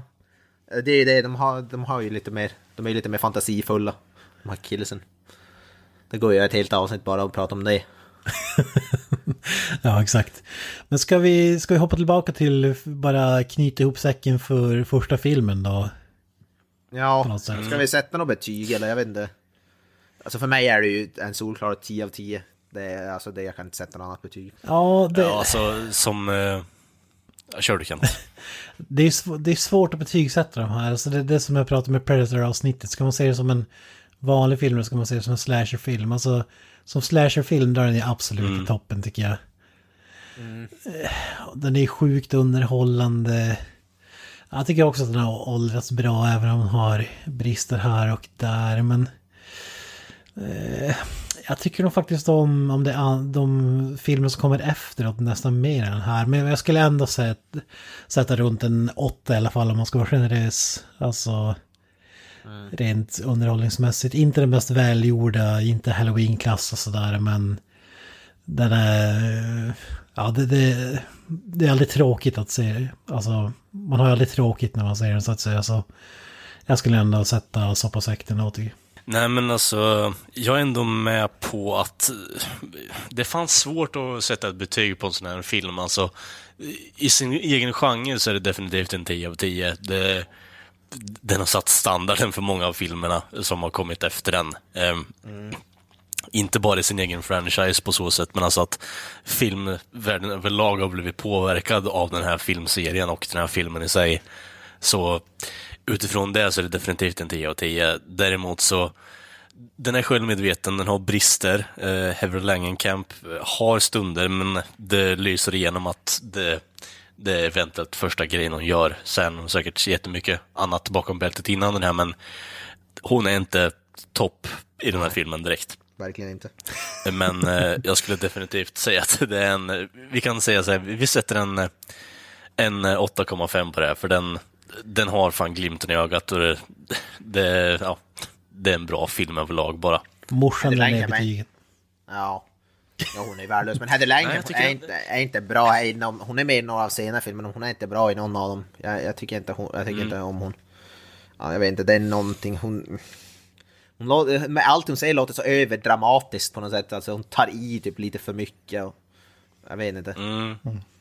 Ja, Jag vet inte riktigt, jag kan inte sätta fingret på om jag tycker om hennes prestation eller inte faktiskt. Det är så här jävla mittemellan på något sätt. Det, alltså, på, på ett håll så har hon bidragit till att jag har asgarvat genom filmen eh, genom att hon får upp alltså, det piffen i att oh shit, jag och Rod har samma dröm liksom och bara, bara du tror att jag gjorde det va? Eller bara oh no. Är- backar det är det som- som en scene liksom. Hon är som en mindre underhållande version av Nicolas Cage. Ja, precis. Bara att det åt andra hållet liksom. Ja, fast Nicolas Cage är mer underhållande när han spelar över. Det är bara det som är skillnaden. Jag tänkte vi skulle avsluta det här avsnittet på en high note. Pratar ju om så här uh, minnesvärd musik. Eh, alla kanske inte vet det, men faktum är ju att efter eh, Nightmare on Elm Street 3 så spelade Freddy Krueger in en platta som gavs ut på vinyl. det visste jag fan inte. Den heter då Fred, Freddy's Greatest Hits eh, med gruppen The Elm Street Group. Ja, ja. Jag, jag bjuder på ett smakprov här av låten Do the Freddy.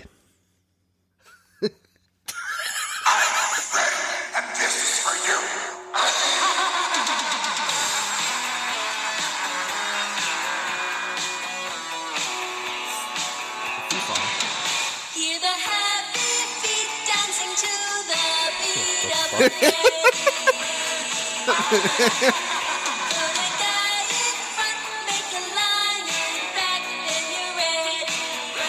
är som att någon har gett en ADHD-drabbad människa tillgång till musikinstrument.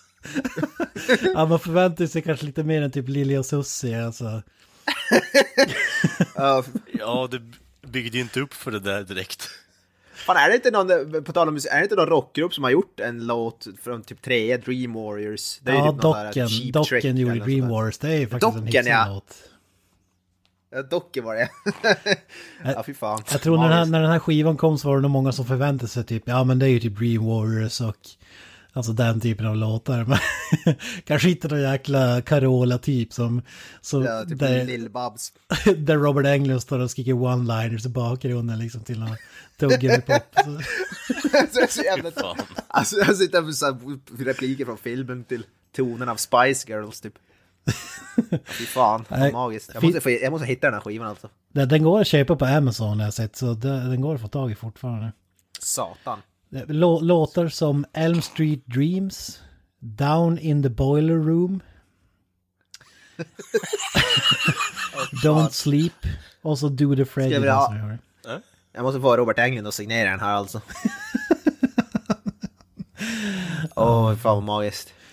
Ja, det är det Ja, tips till alla där ute. Plocka upp eh, The Elm Street Groups med Freddy's Greatest Hits. När ska de, ha, jag vill, när ska de på turné då? Jag vill ju se dem live. för Fan. Ja, de uppträdde 1987. de gjorde en spelning bara. Eh, Alltså jag menar, kan eh, Dr. Alban göra comeback så kan väl de. Ja. Helvete, de måste ju göra comeback alltså. Vad tror du om tjejen som sjunger? Tror du att hon någonsin fick jobb i skivbranschen igen? Ja, absolut. Uh, Det ja fy fan. Det är väl typ Robert Englunds dotter Fast- eller något sånt där.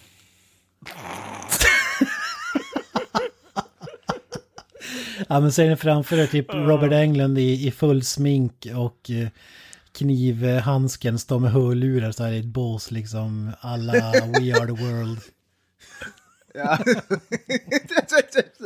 Jag tänker ett We Are The World parodi fast med alla slasherfigurer som finns. Alltså Michael Myers och Leatherface. Fan vad bra det hade varit. Jason tar solo liksom. Ja, fan. Ja, och så, så Freddy Krueger wailar så här, "Woo!" Long wail. Åh fy fan. Alltså det är ju drömmen alltså. Varför har ingen gjort detta? Oj. Alla har pudelrocksfrisyrer. Uh, Pudelrock coverband av alla slasherfigurer. Vi har Leatherface på trummor. Yeah.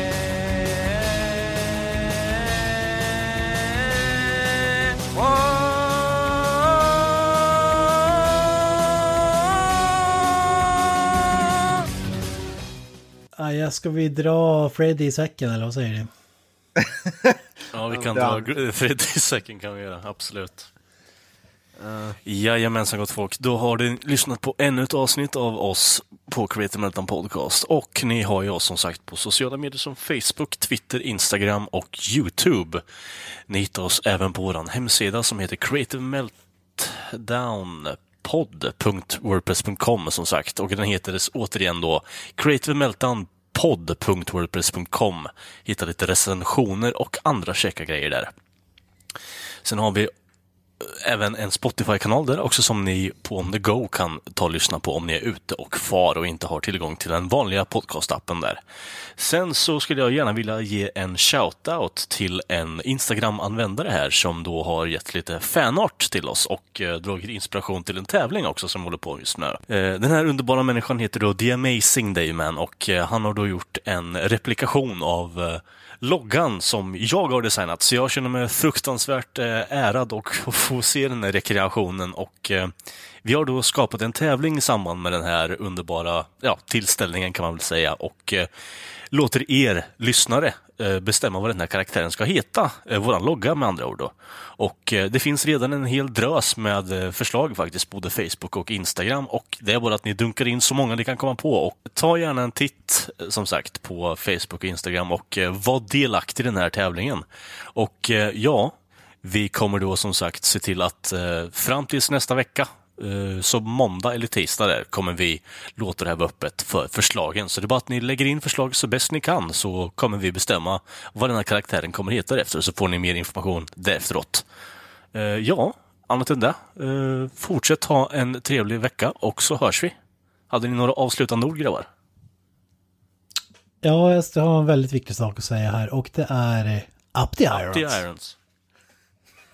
Jag citerar Freddy Krueger säger Welcome to prime time bitches. That's it, man. Game over, man.